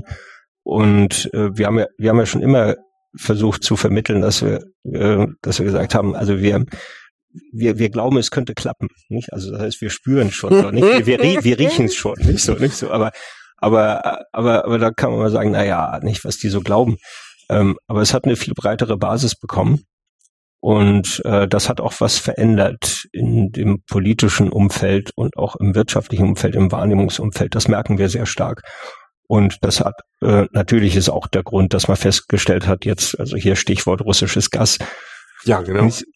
Dass wir einfach enorme politische Abhängigkeiten von den Fossilen haben. Das heißt also, Fossile haben nicht nur den Nachteil, dass sie unser, unser Klima ramponieren, sondern sie haben auch den Nachteil, dass es äh, ein riesenpolitisches Druckmittel ist, dass wir andere Wege finden müssen. Und natürlich muss man mit aller Kraft in die Erneuerbaren äh, reingehen, mit allem, was, allem, was, was geht. Und dann kommt immer noch die Frage, ist es wirklich alles, was wir haben? Und dann ist am Ende bloß noch die Fusion übrig als die einzige noch nicht genutzte Primärenergiequelle. Alle anderen Fässer sind schon geöffnet und in Benutzung. Und aber, also wenn jetzt mal so hypothetisch, ja, da gibt's ja noch eine, eine ganze Menge so Detailprobleme zu lösen, ne? Also sowas wie irgendwie, wie lange hält dann eigentlich das Material durch? Hm. Wie wird man eigentlich die... Also nicht die, nur Details, ne? Also es sind schon große... Also ja, Detail, Detailprobleme war jetzt in Anführungszeichen so. Ja. Also, also, ich, weil so, was ich so mitbekommen hatte, Materialstabilität unter Neutronenfluss, hm. wie kriegt man eigentlich die Hitze da weg und macht dann da halt irgendwie Strom draus? Was da habt ihr dann noch so auf der Liste? Ja, das war ja doch fast technisch gelöst, aber irgendwie, ja. ich hatte noch als offen auf der Liste, ähm, dass das Material halt schlecht wird, wenn man ja, das da... Das sagte ich ja gerade. Genau. Nee, aber also wie man die Energie daraus zieht, das war eigentlich, nee. dachte ich nicht. Ist das gelöst? Ah, also, also schon insgesamt so ein ganzer Komplex. Also diese, ähm, ja, also die Kombination aus Wärmeabfuhr und Neutronenfluss, mhm. die ist schon mehr als unangenehm. Mhm. Denn unter starkem Wärmeeint- äh, Wärmeeintrag werden Materialien halt heiß, ja. Das, das ist auch alles tolerabel. Also fünfhundert bis sogar tausend Grad kann man alles. Das ist ja wie so ein, wie so ein, wie so die erste Wand von so einem Brennofen. Nicht? Der ist, der hat auch zwischen fünfhundert und tausend Grad. Nicht? Wenn man so einen, so einen Gasbrennofen hat oder sowas. Ist alles nicht so schlimm. Aber denn, wenn man dann noch die Neutronenflüsse dazu kombiniert, das ist ja, das Material ist ja durch diese, ähm, durch die Wärme, also durch die Oberflächentemperatur schon in dem Sinne schon geschwächt, kann man sagen. Also ist ja angreifbarer. Die Atomverbünde sind nicht mehr so, nicht mehr so fest wie eben halt unter Raumtemperaturbedingungen. Und dann werden sie so bombardiert mit solchen Bällen. Nicht? Das heißt also, der Materialabtrag nimmt enorm zu. Mhm. Und auch so die, eben halt die Fähigkeit einzudringen nimmt enorm zu und mhm. so weiter. Und die ganze Stabilisierung der Materialien, das heißt die Lebensdauer und die Festigkeit der Materialien ist da schon, ist da schon schlechter, wenn man, wenn man diese Kombination hat. Und da muss man natürlich stark mit der Materialforschung einsteigen. Und da hat man jetzt so einen, äh, erstmal so eine, ja, vom, vom, äh, von der, also aus der Forschungsinfrastruktur auch eine Achillesferse. Da haben wir zu wenig Testmöglichkeiten. Mhm. Es Achso, ist, wir keine starken Neutronenquellen haben, wo man mal tausend Grad heiße Materialien daneben gibt, halten kann? Ja, es gibt zwar Neutronenquellen, aber es kommt sehr auf die Geschwindigkeit der Neutronen mhm. an, also auf das Geschwindigkeitsspektrum der Neutronen. Mhm. Denn wenn man etwa jetzt so diese Neutronenquellen, die es alle gibt für Materialforschung, in München ist da der F M zwei, dann gibt es in Petten der, den, den, diesen Neutronen, den Hochflussreaktor für Materialforschung. Also mit Neutronen macht man viel Materialforschung. Aber das sind alles so thermische Neutronen, die also viel langsamer sind. Also moderiert sind, die relativ langsam so daherkommen. Und wir brauchen ja mal, bei uns entstehen ja die Elektronen so im Mega-Elektronenvolt-Bereich. Hm? Neutronen. Äh, was habe ich gesagt? Elektronen. Oh, sorry, Neutronen. Ja, ja, gute Korrektur, danke. Also Neutronen im Mega-Elektronenvolt-Bereich. Und dafür muss man, dafür muss man wieder dedizierte Anlagen aufbauen, die solche Neutronen erzeugen, mhm. so dass man dann tam- damit tatsächlich Materialien bearbeiten kann, um den richtigen Materialmix zu finden. Also Materialforschung ist ja in der, in der Tat so, dass man da ein sehr wissenschaftlich gesteuert ist, aber trotzdem Trial and Error machen muss. Nicht? Das heißt, man muss verschiedene Kombinationen ausprobieren. Man muss, das kann man nicht rechnen. Das kann man, da gibt es keine Formeln dafür. Und dann sagt man, das ist es. Sondern da muss man tatsächlich sehr viel testen. So eine Testanlage ist über Jahrzehnte diskutiert worden. Jetzt sind wir soweit, dass wir in Europa tatsächlich so einen auf die Beine stellen werden. Nicht? In, äh, ich glaube, Malaga ist das, ne? Okay. Ja, also in Spanien auf jeden Fall. War ITER nicht auch mal geplant als Testbett für sowas? Äh, ist es in dem Sinne, aber es ist halt keine... Kommt halt nicht voran, oder wie? Nein, nein, das Problem ist eher, das ist quasi schon das fertige Ding. Also man, man kann, man muss, auch bei ITER muss man ja relativ konservativ bleiben. Und an ITER werden zum Beispiel ganz stark getestet verschiedene Konzepte zur Tritiumgewinnung. Das heißt, wie man aus den Neutronenflüssen letztendlich aus seinen Wandmaterialien dann das, das Tritium zaubert, was man dann wieder braucht, um die Fusionsreaktion ja. zu machen. Aber da kann man sich nicht erlauben, irgendwie ganz wilde Sachen zu machen, welche Material, Materialien zu zerschießen, sondern das Ding muss halt als Reaktor funktionieren. Ähm, das heißt, man hätte schon gerne, äh, und das entsteht jetzt zum Glück auch, eine, eine Anlage, wo man gezielt einfach Materialien unter Laborbedingungen dann auch testen so reinhält. Genau, die, also ja, tatsächlich einfach reinhält, mit Neutronen beschießt und dann schaut, was passiert denn damit. Wie gut kann man denn äh, überhaupt Vorhersagen treffen? Denn es kann ja sein, also bei den äh, Kernspaltungsreaktoren haben wir ja jetzt fünfzig Jahre später, oh, da sind aber Risse im Beton. Das kann ich ja nicht irgendwie durch einmal reinhalten sehen, dass da nach fünfzig Jahren Risse entstehen, oder? Also die, die, die Langzeit, die Langzeitbeständigkeit, ähm, das ist immer, immer ein Thema bei sowas. Also egal, was man macht, ob man, ob man eine Brücke baut oder eine Straße baut oder ein Kernkraftwerk oder ein Fusionskraftwerk, ja, das heißt, oder ein Flugzeug, nicht? Also Langzeitbeständigkeit von Materialien ist ein Dauerbrenner. Das findet man nur raus, indem man es mal tut und dann eben halt Erfahrung damit sammelt. Nicht so macht die Flugzeugindustrie dann auch nicht. Das heißt, wenn du etwa hier Airbus jetzt auf oder oder Boeing auf solche solche Verbundmaterialien setzt, um die quasi die ganzen Flü- Flügel aus Plastik zu bauen, dann wissen Sie auch erst, ob das Flugzeug zwanzig Jahre lang hält, wenn das zwanzig Jahre lang geflogen ist. Das ist nicht berechenbar, das ist kaum testbar, das ist nur, also nur eingeschränkt testbar, das ist nicht voraus, vorhersagbar. Das heißt, da sitzen wir in einem, einer Liga so drin. Das heißt also, da muss man einfach dann die Erfahrung sammeln, dann am Ende versuchen, konservativ zu sein. Aber eben wichtig ist, dass man überhaupt erstmal so ein Testprogramm auflegt und wirklich mal fundamental wirklich verschiedene Materialkombinationen durchixt. Und dafür ist also so diese Testanlage sehr, sehr wichtig. Und wie gesagt, die wird jetzt auf dem Weg gebaut, wird in Spanien gebaut, wird alles auch ein paar Jahre dauern. Das heißt, da sitzen wir auch schon wieder in den dreißiger Jahren. Parallel dazu gibt es natürlich diese, diese komplementären Untersuchungen an ITER, die Adrian ja dargestellt hat. Das sind sogenannte Test-Blanket-Einheiten, die also so in den Labors entwickelt werden und dann, wenn ITER läuft und Neutronen erzeugt, die dann dort so in Kassetten so eingesetzt werden, und dann kann man damit diese Tritium-Erzeugung und auch am Ende diese Beständigkeit der Wand schon mal ein bisschen so erkundigen. erkunden. Unsere chinesischen, chinesischen Kollegen, die haben das Problem auch sehr wohl erkannt. Die äh, haben auf dem Weg einen Tokamak alleine für diese Material, also für diesen Wandtest aufzubauen mit hohem Neutronenfluss. Also nur um die, also nur in Gänsefüßchen, um genau diese Frage zu klären. Also es, es ist schon so, dass das Problem erkannt ist, aber es ist am Ende der Nahrungskette. Hm? Und, aber es ist jetzt nicht so, dass wir irgendwie in zehn Jahren den Stellarator fertig haben und dann stellen wir fest, wir wissen gar nicht, wie wir einen Mantel bauen sollen. Ah ja, also. Weil das wäre schon doof, kann man da irgendwie Erfahrung aus den normalen Kernkraftwerken leider verwenden? Leider nicht, leider weil das Neutronenspektrum so unterschiedlich ah. ist. Nicht? Und außerdem auch dieses Tritiumbrüten ist auch keine Trivialität. Also da ist ein, da ist ein technologisches Restrisiko drin. Das kann man nicht, nicht völlig negieren, dass man sagen kann, ähm, da, da kann man noch mal, da kann man noch mal ins Stolpern kommen. Aber also, würde, um direkt eine Frage zu beantworten, also natürlich gibt es dazu Forschung und Untersuchungen ähm, und Pläne, also gerade auch an ITER sind sieben verschiedene Konzepte äh, an, an Blanket-Modulen, die gleichzeitig getestet werden. Ja, aber, aber man hat es halt noch nicht gemacht, weil man hatte halt noch keinen Fusionsreaktor. Und da ist ja Wissenschaft ja zum Glück streng. Also das heißt, es wird, es kann erst ein Haken dahinter gemacht werden, wenn es wirklich demonstriert ist. Also jetzt gibt es eben jede Menge Konzepte, sehr vernünftige Voruntersuchungen, Ideen und so weiter. Und äh, bis jetzt sieht man keinen wirklich harten Showstopper. Und man mhm. sieht jede Menge Hürden, nicht? Also jede Menge so Knackpunkte, die dort zu, zu umschiffen sind. Und dann, dafür muss man es machen, um Gottes Namen. Also ich würde auch, ich bin auch kein Freund davon, dass man die Flinte schon vorher ins Korn wirft. Also solche Stimmen, solche Stimmen gibt's auch, die sagen, das Tritiumbrüten ist zu schwierig, wir können den ganzen Kram lassen.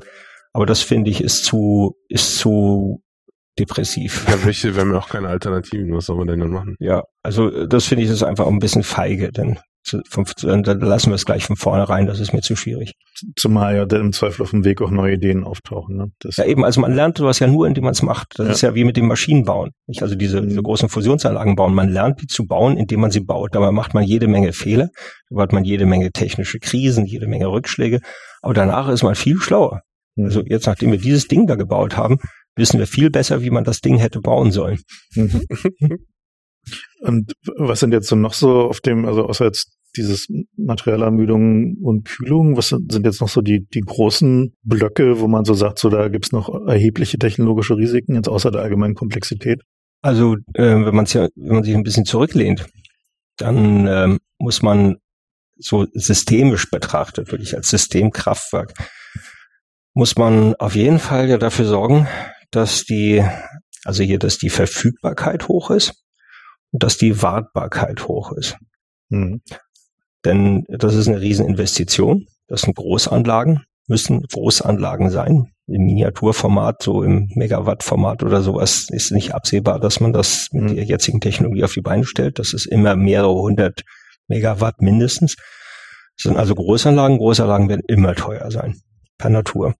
Allein schon wegen Volumen. Ja. Magnetfeld bezahlt man nach Volumen, Stahl bezahlt man nach Volumen, Beton bezahlt man nach Volumen. Wird also teuer sein. Teuer wird eine große Investition. Damit eine große Investition wirtschaftlich ist, muss sie abgeschrieben werden, nicht? Und dann Profit erzeugen. Das heißt, das Ding muss laufen. Das darf nicht down sein. Und wenn man dann sowas wie fünfzig Prozent Downzeit hat, dann mhm. beginnt das auch schon wirtschaftlich zu kippen. Nicht? Was äh, durchaus nicht unkritisch ist, weil man so viele Hightech-Sachen miteinander ver- verbindet, die alle alle versagen können, also die die alle wackelig sein können. Das heißt, man muss es viel, viel robuster machen. Also das heißt, die die Betriebszeit, die muss man nach oben peitschen durch ähm, äh, wirklich sehr Also manchmal auch durch Redundanzen und durch sehr gut getestete und sehr bewährte technologische Elemente. Das heißt, hohe Zuverlässigkeit, vielleicht so wie bei so einem, wie bei so einem Flugzeug oder sowas. Mhm. Äh, und dann die Wartbarkeit. Das heißt, man hat ja diese Downside letztlich auch, um diese erste Wand auszuwechseln. Diese mhm. neutronenbeschossene und wärmebelastete Wand, irgendwann muss man, muss die raus. Und ähm, das wird man in einem bestimmten Zyklus machen müssen, jährlich oder alle zwei Jahre, nicht so irgendwo in dem Korridor. Und dann darf das auch nicht zwei Jahre dauern. Hm. Nicht? Also dann muss das, dann muss das flott gehen. Nicht? Und die Techniken, und das in einem nuklearen Umfeld, da kann man nur mit Robotern rumfahren. Da kann man keine Menschen reinschicken, die dann das so rausschrauben und rauskarren, nicht? Sondern da kann man nur mit Maschinen arbeiten. Und äh, der Maschinenbau dafür, der ist, hat, der hat's auch in sich. Nicht? Der ist nicht ohne. Mhm. Also das ist jetzt auch wieder wieder sowas, wo man sagen könnte, naja, das ist ja alles machbar und das kriegt man dann hin, wenn man sich genügend Zeit lässt. Aber wenn die Downzeit... Ja, die haben wir halt nicht, die Zeit. Ja, ja, aber auch für, für, für einen Betreiber, nicht? Wenn ja. die Downzeit von einem solchen teuren Kraftwerk, wenn die fünfzig Prozent ist, nicht? Das heißt, wenn man sozusagen für den Wartungszyklus so viel wie den Laufzeit hat, dann ist es einfach unwirtschaftlich. Ein, ein Aspekt davon ist auch die öffentliche Wahrnehmung davon. Also man merkt das ja an Kernkraftwerken, wenn die längere Reparaturphasen haben und wegen Kühlwasser, Übertemperatur dann zum Teil nicht funktionieren können. Genau. Da, da gibt's, ist, ist der Hohn gleich total groß, weil, weil natürlich ein Kernkraftwerk von sich behauptet, dass es halt ständig laufen kann, mhm. und kommt locker für ein beliebiges Kernkraftwerk mal zu dreißig, vierzig Prozent Downtime, und das, also da, darunter leidet, also natürlich das Kernkraftwerk auch wirtschaftlich, aber auch in der öffentlichen Wahrnehmung sieht das dann nicht mehr so aus wie was, was halt immer zur Verfügung steht. Und Ja, also da, da, da, da ist noch allerlei Hausaufgaben zu machen, mhm. also diese dieses Hightech robust zu machen. Also wir, wir wir segeln da ja sehr sehr an der Grenze so des technisch Machbaren, nicht? Also des klassischen Hightech, was so gerade eben geht. Und äh, selbst wenn man das gerade eben dann zum Laufen bringen würde, ist das äh, ist das noch noch nicht automatisch attraktiv für einen wirtschaftlichen Betrieb, weil es dann noch zu sensibel ist, zu ausfallsensibel mhm. ist, zu lange braucht, um die Wartung durchzuführen, um den, die ähm, Betriebsfähigkeit sicherzustellen. Das heißt, da muss man es einfach sehr, sehr robust machen. Aber am Ende ist das wie, fast wie immer in der Technikgeschichte. Production Engineering halt. Ja, eben wie immer in der Technikgeschichte. Mhm. Die alle, der First of a Kind, der ist immer ganz schrecklich noch, und dann muss man einfach weitermachen, dann muss man am Ball bleiben, weitermachen, und dann wird das automatisch konservativer. Aber es ist auf jeden Fall ein, ein ganzer Themenkomplex, der bei, bei Physikern jetzt nicht super beliebt ist, weil hm. darüber macht man sich halt irgendwie ungern Gedanken. Man ist bei, bei Hardware, bei Hardware Engineers genauso. Genau. Production Engineers, die andere Spezies. Ja. Ja. Man will natürlich seine so. coole Physik am, am Plasma machen, ja. und sich irgendwie Gedanken über, über Materialien und Wartbarkeit zu machen. Das ist... Ja, aber trotzdem, so. trotzdem sind wir dazu verpflichtet, ja, uns darüber ja. Gedanken zu machen, weil äh, wir sind zwar Grundlagenforscher, aber wir machen diese Grundlagenforschung, diese Ecke der Plasmaphysik, gucken wir uns ja an für ein bestimmtes Ziel. Und dieses Ziel dürfen wir auch nicht aus den Augen verlieren. Und die Umsetzbarkeit dieses Zieles ist die Begründung dafür, dass wir hier diese Physik machen können, machen überhaupt. Sonst wäre es ja total sinnlos, sich, sich damit zu beschäftigen. Die braucht ja sonst kein Mensch. Die hat ja nicht mal einen irgendwie... ja, weiß ich nicht, nochmal irgendeinen einen anderen Anspruch der besonderen Schönheit oder sowas. Da könnte man noch andere Dinge tun. Insofern ist es schon eine zielgerichtete Forschung, die wir hier machen. Und diese, in dieser Zielausrichtung gibt es eben diese starke technologische Komponente, mit der wir uns ständig auch auseinandersetzen müssen. Das tun wir auch. Dem stellen wir uns in verschiedenen Foren, so in dem weltweiten Konzert, da in dem weltweiten Gefüge. Da gibt's eben halt auch dann die stärker ausgerichteten technologischen Aktivitäten, mit denen die Physik dann immer wieder verbunden ist. Wir als Institut sind natürlich jetzt sehr stark auf die Physik ausgerichtet. Unsere, unsere Technologiekompetenz kommt dadurch zustande, dass wir unseren Physikapparat halt selber bauen mussten und dafür die entsprechende technische Kompetenz dann eben entwickeln mussten. Dann gibt es aber auch Institute, Institutionen, Einrichtungen, Arbeitsgruppen, die sich wirklich dediziert mit diesen Engineering, mit diesen Materialfragen, mit diesen Wartbarkeits- und, und äh, Revisions-, also also Wartbarkeits- und, und äh, Maintenance-Phasen dann da auseinandersetzen. Also insgesamt ist das so ein weltweites Gebäude, mhm. nicht so, wo auch die Aufgaben geteilt werden und wo die Kompetenzen aufgeteilt werden, das eng miteinander verflochten ist, sodass wir dann innerhalb dieses Gebäudes dann am Ende zu den glaubwürdigen Lösungen kommen. Da muss ich aber schon noch ein paar fiese Fragen stellen. Ja, also dazu, ja. Nehmen wir mal an, wir wären jetzt soweit und könnten ein Kraftwerk bauen. Wie lange dauert denn der Bau von dem Kraftwerk? Also, also jetzt. Das ist doch, ich meine, wenn das hier siebzehn Jahre gedauert hat, ja, ja. Dann ein, ein reguläres Kraftwerk, dauert das dann genauso lange oder länger? Oder first, first of a kind dauert immer lange. Ne, ich frage jetzt halt, weil ich mir denke, so, äh, ich, ich tue jetzt mal, als wäre ich irgendwie F D P-Politiker und sage, wir müssen hier irgendwie keine Solarkraft bauen, weil die Fusion wird uns retten, ja, oder so. Wir machen jetzt irgendwie, wie realistisch ist denn das? Also selbst wenn wir jetzt alles Best Case läuft, mhm. bis wann können wir denn überhaupt nicht nur ein Kraftwerk haben, sondern wir wollen ja dann substanziell Grundlast damit erzeugen. Mhm. Bis wann, äh, von welchem Horizont reden wir denn hier? Naja, also erstmal, erstmal, erstmal müssen wir die zehn Jahre mal in eine Perspektive packen. Packt natürlich Forschung ja, ja. so, deswegen frage ja, ich. Ja. ja, ja, also das, das war ja sehr explorativ und auch viel Zeit haben wir auch mit, mit Kreiseln verbunden, also mit, mit, mit, so mit, mit Reiterationen verbracht, so, das ist gar keine Frage. Das ist vielleicht auch nicht der allerbeste Maßstab, denn dafür, der war sehr wichtig, um, um, äh, die, die Thematik zu verstehen. Also insofern sind diese, diese Jahre, die wir da reingesteckt haben, die sind alles andere als vergeben. Wenn man jetzt mal rein hypothetisch sagt, wenn man jetzt alles bekommen könnte, nicht? Also jetzt alles klar ist, man hat ein adäquates Design und würde jetzt einfach loslegen ohne jede Beschränkung. Also ohne, dass man fünfmal fragen muss oder ohne, dass man eben halt alles nochmal Im, noch immer wieder ausprobieren muss, wenn jetzt so alles auf den Tisch lege, dann wären es die normalen Bauzeiten für eine Großanlage. Oder sowas wie dreieinhalb, vier Jahre oder sowas. Man könnte sowas mal richtig auf die Paukaut in fünf Jahren auf die Beine stellen, bin mhm. ich der festen Überzeugung.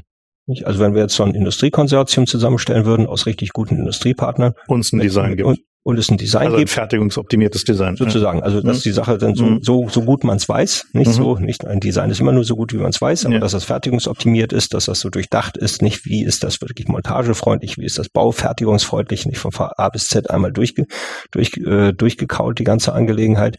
Dann die adäquate Organisation, die adäqu- adäquaten Kompetenzen, nicht, die etwa in der Großindustrie sind, könnte man es aufbauen wie eine normale Großanlage. Denn das heißt, im Prinzip ist das, also auch wenn ich mir das Ding da anschaue, ist das ganz normaler Anlagenbau. Das ist nichts Besonderes, hat auch unser Montagechef. Das ist alles Industriestandard. Sieht aber nicht normal aus, wenn ich das ja, mal sieht, so sagen darf. Sieht relativ anormal aus, nicht so klar. Und das liegt aber daran, dass die Integrationsdichte einfach so krass hoch ist. Und die Integrationsdichte, das heißt Anzahl von Zeug pro Kubikmeter, nicht? Ja. Das ist das schöne Wort für, das schöne Wort dafür ist Integrationsdichte. Ähm, die ist, die ist so extrem hoch, A, weil es eine Forschungsmaschine ist und B, weil wir uns auch ein bisschen verbastelt haben. Nicht? Also das heißt, da sind auch so viel Zugänglichkeit und sowas. Ja, ja das heißt, da sind da auch am Ende haben wir uns auch selber in uns manchmal in uns selber verwickelt. Nicht? Und dann sind wir da nicht mehr rausgekommen. Nicht? Das sind so die typischen Prototypen-Dinge. Und, und das, das kann man natürlich im Prinzip alles abschmeißen. Auch den ganzen Forschungsaspekt würde man abschmeißen. Das heißt, also diese Anlage, die ist ja viel, viel komplizierter als ein künftiges Kraftwerk wäre. Ein künftiges Kraftwerk ist in dem Sinne wieder komplizierter, weil es A größer ist. Man muss mit größeren Komponenten umgehen. Das stört aber Ingenieure gar nicht so sehr. Die fragen, wie groß muss der Kran sein? Hm? Also habe ich auch mit unserem Montagechef mal gesprochen. Der hat gesagt, Moment, braucht mindestens einen zehntausend Tonnen Kran. Da haben wir mal kurz im Netz geguckt. Okay, man, man kann einen vierzigtausend Tonnen Kran kann man in Korea bestellen. Nicht so wow. per Katalog. Also das heißt, da ist sogar Marge drin. Kein Problem. Also, also die Skalierbarkeit zu großen Komponenten, die ist da. Nicht? Also das ist ingenieurtechnisch hinzubekommen. Was eben ein schwieriger zusätzlicher Aspekt ist, ist Nuklearanlage. Also nukleare, also nukleare Anlagen müssen anders gebaut werden, mhm. natürlich. Und da hat man ganz andere gesetzliche Randbedingungen. Daran wird jetzt auch schon geschraubt, die jetzt mal anzupassen. Weil die gesetzlichen Rahmenbedingungen, die sind äh, sehr stark inspiriert eben einfach von der Kernspaltung. Und das Gefährdungspotenzial der Kernspaltung ist ja ein ganz anderes. Und deshalb sind die Gesetze auch darauf ausgelegt. Mhm. Die sind zu streng. Großbritannien ähm, arbeitet gerade an einer neuen Gesetzgebung, U S A arbeitet an einer neuen Gesetzgebung, die auf die Fusion zugeschnitten ist. Mhm. Und das könnten schon mal so Muster sein, auch für den Rest der Welt.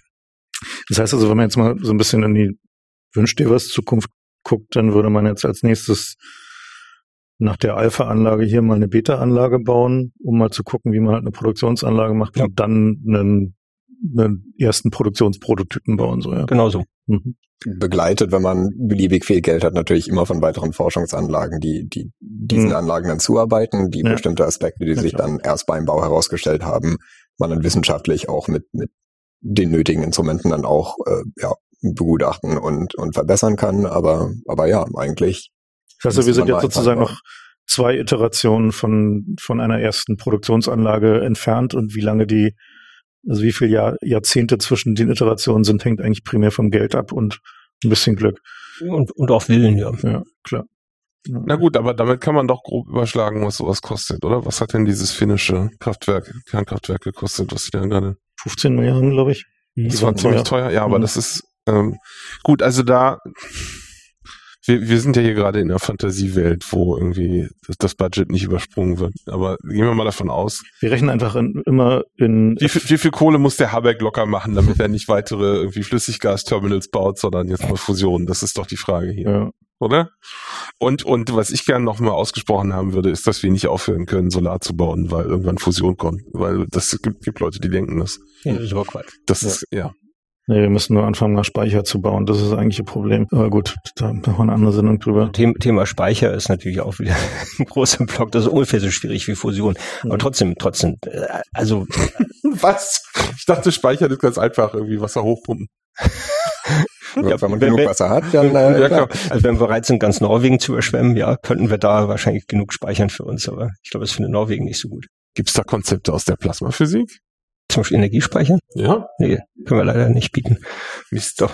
Also, Swimmingpools, Swimmingpools warm machen geht. Also, wir haben, wir haben zwar eine, eine, in unserem Standort in Garching so eine kleine Aktivität zu äh, Power to Gas, nicht? Solche Sachen. Plas, mhm. Also, Plas mit Hilfe von Plasma, ähm, Katalyse, nicht? Also plasmagestützte Katalyse, das voranzubringen, ist aber ein anderes Thema noch. Das steht natürlich in Konkurrenz zu der chemischen Katalyse. Da muss man ja wieder zeigen, dass eine Plasma, äh, Plasma Assistant, also plasmagestützte Katalyse, dass die besser ist, also noch effizienter ist als die chemische Katalyse. Arbeiten wir ein bisschen dran an der Ecke. Sieht das denn so aus oder ist das eher so, mal gucken? Das ist noch sehr am Anfang, oder? Das ist ähm, ziemlich am Anfang, aber ist ein heißes Thema, ja. Da arbeiten also viele dran. Also Niederlande ist da ganz groß, ne? Differ in den Niederlanden. Und ähm, da kann Plasmaphysik auch helfen, aber das ist Niedertemperatur-Plasmaphysik, das ist nochmal eine andere, andere sehr wichtige Ecke der Plasmaphysik, aber ist jetzt auch gar nicht mal so sehr unsere Hauptlinie. Also wenn wir jetzt bei dem bei der Anwendung des Plasmas als tatsächlich so als äh, Energiekonversion, so als Primärenergiequelle sind, dann muss man diesen Großanlagenweg gehen. Da beißt die Maus dann keinen Faden ab. Und ich sehe hier immer nur die, die, die Nullen am Ende mehr werden. Ja, ja. Guck, kleine, ja, und ganz einfach, wir rechnen solche Technologien einfach immer in F fünfunddreißig. Ne? Das ist eine, ja, genau, eine, gut, eine handliche ist. Einheit so. Und dann sind, keine Ahnung, was braucht der, zwanzig, fünfundzwanzig Milliarden oder sowas, ja doch dann greift eher einfach der überschaubar. Budget. Das sind ja gerade hundert Milliarden also frei geworden. Am Ende wahrscheinlich ist, wenn man wirklich mal so eine Zahl nimmt, für ein First of a Kind, wichtiges Kraftwerk, zwanzig Milliarden, keine falsche Zahl. Mhm. Und, aber das ist First of a Kind. Na klar. Nicht? Und dann, und dann, danach wird's günstiger. Nicht? Dann geht die, geht die, geht die Sache runter. Na, aber mhm. es kann aber auch sein, dass rauskommt beim First of a Kind, dass das der falsche Ansatz war. Ja. Mhm. Das ja. ist halt das Problem. Ja. Ja. Also, das ist genau Thema Risiko. Deswegen. Aber, aber wenn man, wenn man risikoscheu ist, also man sagt, ich will auf keinen Fall ein Risiko eingehen, dann muss man halt warten. Ja. Also, entweder oder. Ja, aber also, wir arbeiten, wir ja. arbeiten ja an der Risikoreduktion, indem wir immer weiter uns eben halt in Einzelaspekten vorarbeiten und äh, immer eine immer breitere Businessbasis herstellen, um Risiko reduzieren. Und dieses sich vorarbeiten, das kostet eben Zeit. Und damit kriegt man das Risiko runtergedrückt. Wenn man die Zeit sich nicht nehmen will, muss man mehr Risiko nehmen. Also, ein Wünsch dir was aus beiden. Nicht so Klar. jetzt ganz schnell, aber kein Risiko, das gibt's nicht. Eine Frage, die wir noch hatten von Hörern war, wie ist denn eigentlich so der Alltag von einem Plasmaforscher, einer Plasmaforscherin hier in so einem um, System aus? Vielfältig tatsächlich. Also ich, ich bin, arbeite als, als quasi Plasmadiagnostiker in der, in der Turbulenzforschung. Das heißt, ich gucke mir Plasmaturbulenz am, also am Objekt, also an V C M X an. Meine Arbeit über die letzten Jahre war dann viel Bau, also tatsächlich viel Engineering Physics, viel auch Risikoabschätzung, also alles, was sie bisher so besprochen hatten, Wärmelasten und so weiter, also zum Teil auch super schnödes Zeug, was für mich anstrengend und langweilig ist. Aber dann letztendlich auch Diagnostikentwicklung, das heißt auch, auch Modellierung von dem, was ich dann mit meinem System sehen möchte und Anpassung von meinem System, um diesen Parameterbereich dann auch abdecken zu können.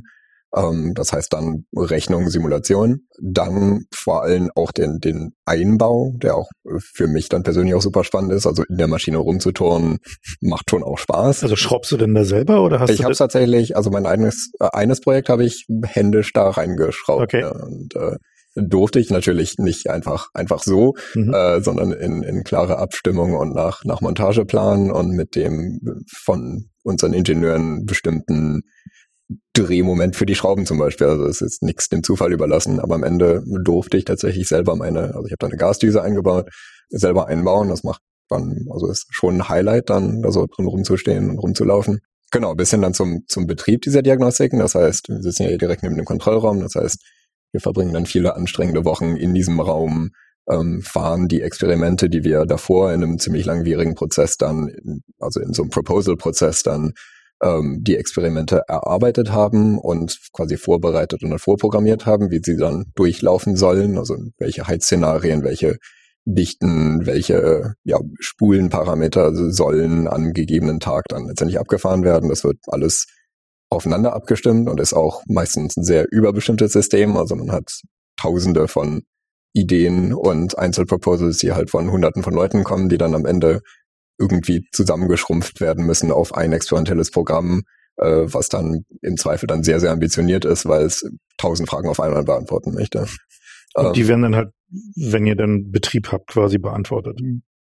Also da, da fahren wir die Experimente, wie sie geplant sind. Mhm. Oft sieht man gleich, dass Dinge nicht klappen. Mhm. Äh, meistens sieht man gleich, dass die Dinge nicht klappen.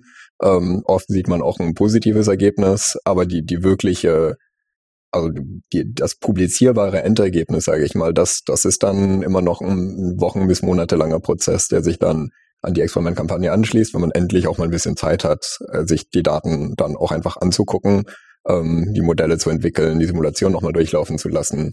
Ähm, genau, und, und da stecken wir jetzt gerade. Also wir haben jetzt im März unsere letzte Experimentkampagne beendet. Seitdem wärmt die Maschine auf, damit ist für mich als Diagnostiker auch ähm, viel noch Nachkalibrierungsarbeit, und gerade heute war ich auch wieder in der Halle und habe zum Beispiel meinen einen Laser ausgebaut, der muss zur Wartung angeschickt werden. Ähm, also so viel technisches, administratives Zeug, aber gleichzeitig gucke ich mir die Daten aus der letzten Kampagne an, gerade auch in Vorbereitung auf die nächste Kampagne, die dann in, also ab Dezember dann auch gleich schon wieder losgeht. Also im Dezember machen wir die Maschine wieder zu. Ähm, und das klingt jetzt, als wäre da noch ein bisschen Zeit hin, aber wir müssen dann unsere ganzen Systeme dann für den Betrieb auch wieder vorbereiten. Das heißt, so ab Oktober oder so bin ich da wieder voll mit der Maschine ausgelastet. Und das heißt, mir bleiben jetzt die paar Monate, wo ich dann auch noch auf zwei Konferenzen fahren will, um die wissenschaftliche Auswertung zu machen. Und Paper schreiben muss man auch. Und Paper schreiben, genau. Wie sieht denn das aus? Das klingt jetzt, als wenn es eigentlich mehr Plasmaphysiker gibt, als es hier Plätze gibt, um Experimente zu fahren. Sollen wir überhaupt Werbung machen, dass Leute nicht herkommen? Oder seid ihr eigentlich überbelastet? Oder braucht ihr lieber mehr Ingenieure? Wir haben eigentlich nie genug Leute. Also ich habe beliebig viele Projekte. Ich habe eine, eine To-Do-Liste, die ich äh, einmal im Jahr archiviere, weil sie einfach überläuft, ähm, mit mit irgendwie äh, auch kleinen Projekten für für Studentinnen und Studenten. Ja, zu tun gibt's immer und und ja, das heißt, also langweilig wird uns auf jeden Fall nicht. Ja, es ist auch ist ja auch so ganz zyklisch. Wir sind jetzt ja an einen neuen so einen neuen Modus operandi eingetreten. Waren ja nun wirklich, ja, die berühmten siebzehn Jahre lang, also auf jeden Fall überwiegend waren wir dann eine Baustelle, hm? wo wir Maschinenbau gemacht haben, Anlagenbau gemacht haben, wo alles als Baustelle, von der Baustelle demoniert war und alles drehte sich um die Baustelle herum. Und die, unser wissenschaftliches Personal war auch auf der Baustelle, die haben halt die wissenschaftlichen Instrumente gebaut und entwickelt. Und jetzt schwenken wir gerade in so einen Modus rein, wo wir jetzt die nächsten zehn Jahre immer so einen Zyklus haben, Betrieb, Downside. Nicht? Also das heißt, also Betriebszeit, Downside. In der Downside wird die Wartung der Maschine gemacht, werden kleine Reparaturen, ein paar Erweiterungen gemacht und dann wieder Betrieb und dann wieder Down. Das bedeutet eben für die Forschenden, dass während, während des Betriebes sammelt man Daten, eben nach einem wohl überlegten Plan vorher, nach einem ausbaldoverten Plan, wo man sich genau festlegt, was für Experimente führt man durch, also welche Art diese, sind diese Daten. Das heißt, man fährt diese Daten ein, hat fast keine Zeit, sich mit diesen Daten zu beschäftigen während der Zeit, nicht? Weil dann ist gleich der nächste Tag, da kommt der nächste Run und sowas, dann werden Daten produziert, produziert, produziert. Und in der Downside, da hat man ein bisschen Luft, sich überhaupt mal mit den Daten zu beschäftigen. Also das ist sozusagen wie Ernte und Strohdreschen, nicht? Und dann wieder Ernte und Strohdreschen. Okay, also eigentlich braucht ihr Leute, die beim Daten aushelfen, äh, Daten auswerten helfen. Ja, eigentlich bei allem, also auch bei, also allein schon die, die Wartung von den Diagnostiken und also da habe ich gerne auch Praktikanten, die mir einfach helfen, weiß nicht, einen optischen Tisch zusammenzubasteln und, äh, und eine Kalibration zusammenzumachen und so. Also es gibt äh, quasi eine große Vielfalt an Aufgaben, die für, für die wir eigentlich so ein bisschen ja, also wo ich schon überlastet bin, einfach das alles unterzubringen. Ähm, und was Thomas gerade sagte, also diesen diesen Zyklus von regelmäßigen Betrieb, den den haben wir halt noch nicht. Wir haben jetzt gerade unsere erste ja unsere erste Kampagne im im Vollausbau der Maschine gehabt. Davor waren drei Jahre Pause, wo wir ähm, viel Zeit hatten, von der wir bestimmt auch zum Teil ein bisschen den falschen Fokus gesetzt haben, weil wir vielleicht auch zum Teil zu ambitioniert waren in in, in dem Ausbau unserer Messsysteme. Ähm, genau. Und jetzt kommen wir in werden wir gezwungen, mehr oder weniger uns daran zu gewöhnen, dass es jedes Jahr einen Betrieb geben wird ähm, und wir nur die Zeit dazwischen haben, uns um, zu beschäftigen, was wir dann eigentlich gemacht haben. Und das, das setzt natürlich auch einen ganz anderen Rahmen. Also man hat halt nicht mehrere Jahre Zeit, um sich irgendwie was ganz Neues zu überlegen und oh, wäre es nicht cool, wenn wir mal das machen, sondern wir müssen uns jetzt halt aufs Nötige beschränken und sagen, das sind wirklich die wichtigen Themen ähm, und das sind auch, sind jetzt auch die, die wichtigen Maschinen-Upgrades, die uns dann auch wirklich weiterbringen.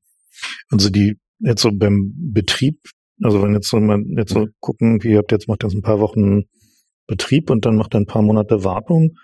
Was geht da so kaputt? Also was sind so die so also so alles mögliche. Na, Wartung muss ja nicht mehr bedeuten, dass gleich was kaputt ist. Ja gut, okay, aber, oder, oder was was ausgetauscht werden muss oder ja, es gibt eben halt in der Tat so die Routinewartungen, die gemacht werden müssen an die ganzen technischen Anlagen, Pumpen, das alles Vakuum und so, ja. ja nicht Wasserpumpen, Vakuumpumpen, Hochspannungsanlagen, elektrische Anlagen. Nicht, da haben wir einfach einen regelmäßigen Wartungszyklus für den Investitionserhalt, damit das Zeug nicht einfach vergammelt und dann immer unzuverlässiger wird, nicht am Ende ersetzt mhm. werden muss. Dafür muss man an die Anlagen ran, die müssen dafür außer Betrieb genommen werden, die müssen dafür teilweise ausgebaut, eingeschickt werden, nicht Stichwort Laser oder sowas, nicht so lauter so ein Zeug, nicht? Und das ist, das ist, das ist außerordentlich vielfältig und das ist die Erhaltung der, der technischen Anlage. Ja, und dann gehen Sachen auch kaputt während der Experimente. Hm? Da ist dann passieren Dinge. Physik mit großen Kräften, ne? Ja, ja, wie auch immer. Es passieren verschiedene Dinge, nicht? Und dann manches kann man eben halt während des Laufes reparieren. Bei manchen muss man sagen, das, das machen wir dann halt später. Also entweder, weil man auch nicht rankommt, also gerade wenn es im Gefäß ist, dann eh nicht. Mhm. Ähm, aber auch schon in der Halle, wir haben ja, während wir, der, der Maschinenbetrieb ist, ist, ist die Halle personenfrei. Da kann man da nicht drin rumlaufen, hat dann wirklich nur die Nachtstunden. Da kann man nicht viel machen. Wir müssen also viel einfach so in den Skat drücken, immer sagen, okay, das bringen wir, bringen wir später, das, das kriegen wir. Die Menge-Liste wird immer länger. Ja, das, ja, das kriegen, läuft, das kriegen wir später, das bringen ja. wir später in Ordnung und ja. dann muss einfach auch alles gemacht werden. Mhm. Und dann erweist sich ja auch während des Betriebes, erweisen sich manche Sachen einfach auch als blöd oder falsch gemacht. Das heißt also, dass wir Fehler eingebaut haben oder dass wir sie schlecht gemacht haben. Und dann müssen wir sie besser machen, dann müssen wir es in Ordnung bringen. Nicht, da muss das erweitert werden, verbessert werden, repariert werden, nicht, weil man es einfach falsch gemacht hat, Sachen falsch verdrahtet hat, weiß der Kuckuck was, und das funktioniert dann nicht und da kann man sich vorher tot testen. Man findet das erst raus, wenn man das als Gesamtsystem laufen hat. Mhm. Also wir haben da ganz viele Überraschungen erlebt von lauter getesteten Einzelsystemen, die dann im Gesamtzusammenspiel gar nicht mehr so gut liefen. Und das ist auch echt anstrengend, also ja. das knirscht dann auch. Wir hatten das gerade zu Beginn dieser Kampagne, die deswegen auch besonders frustrierend war, weil wir ja schon mal in damals in unserem in der Kampagne kurz äh, nachdem äh, ihr gekommen seid, wir hatten ja schon mal eine funktionierende Maschine und und es klingt dann so, wenn man halt nur mal ein paar Kühlwasserkreisläufe umbaut, dass es dann ja eigentlich genauso wieder weiterlaufen sollte, aber das ist natürlich nicht so. Jeder hat irgendwie an seinem System was verbessert, vielleicht in Anführungsstrichen, oder auch was anders gemacht oder auf ein, selbst auf ein anderes Betriebssystem irgendwie seine Steuersoftware umgebaut. Und mhm. und man merkt das dann erst, wenn man dann plötzlich im, also im Betrieb dann dasteht und merkt so, ihr Mist, der, der Rechner geht nicht an und ich komme da nicht hin, weil der in der Halle ist. Also so ganz schnöde Sachen. Ähm, und, und erst wenn alles wirklich zusammenkommt und man vor dem Problem steht, heute gehen die Experimente los und, und mein System funktioniert nicht, ähm, merkt man halt, wie, wie unglaublich verschränkt und komplex alles ist. Und das ähm, ja, wird dann, glaube ich, auch besser, wenn wir in regelmäßigen Betrieb gehen und wir einfach wissen, was man auch nicht anfasst am besten. Ja, aber das ist eine, eine sehr steile Lernerfahrung und die ganze Integration und das Zusammenspiel von vielen verschiedenen Systemen und Komponenten ist, ist schon doll. Wir, wir haben ja also zum Beispiel für den Plasmabetrieb, für den sicheren Plasmabetrieb sehr viele verschiedene Systeme, die alle gleichzeitig funktionieren müssen. Zum Beispiel, wir dürfen nicht ähm, einfach Leistung reinfeuern in, in das leere Experiment, wenn keine Plasmadichte da ist. Das mhm. heißt, wir haben eine Diagnostik, eine komplexe Plasmadiagnostik, die ein Live-Signal liefern muss, die uns immer sagt, wie hoch die Dichte zum gegebenen Zeitpunkt ist.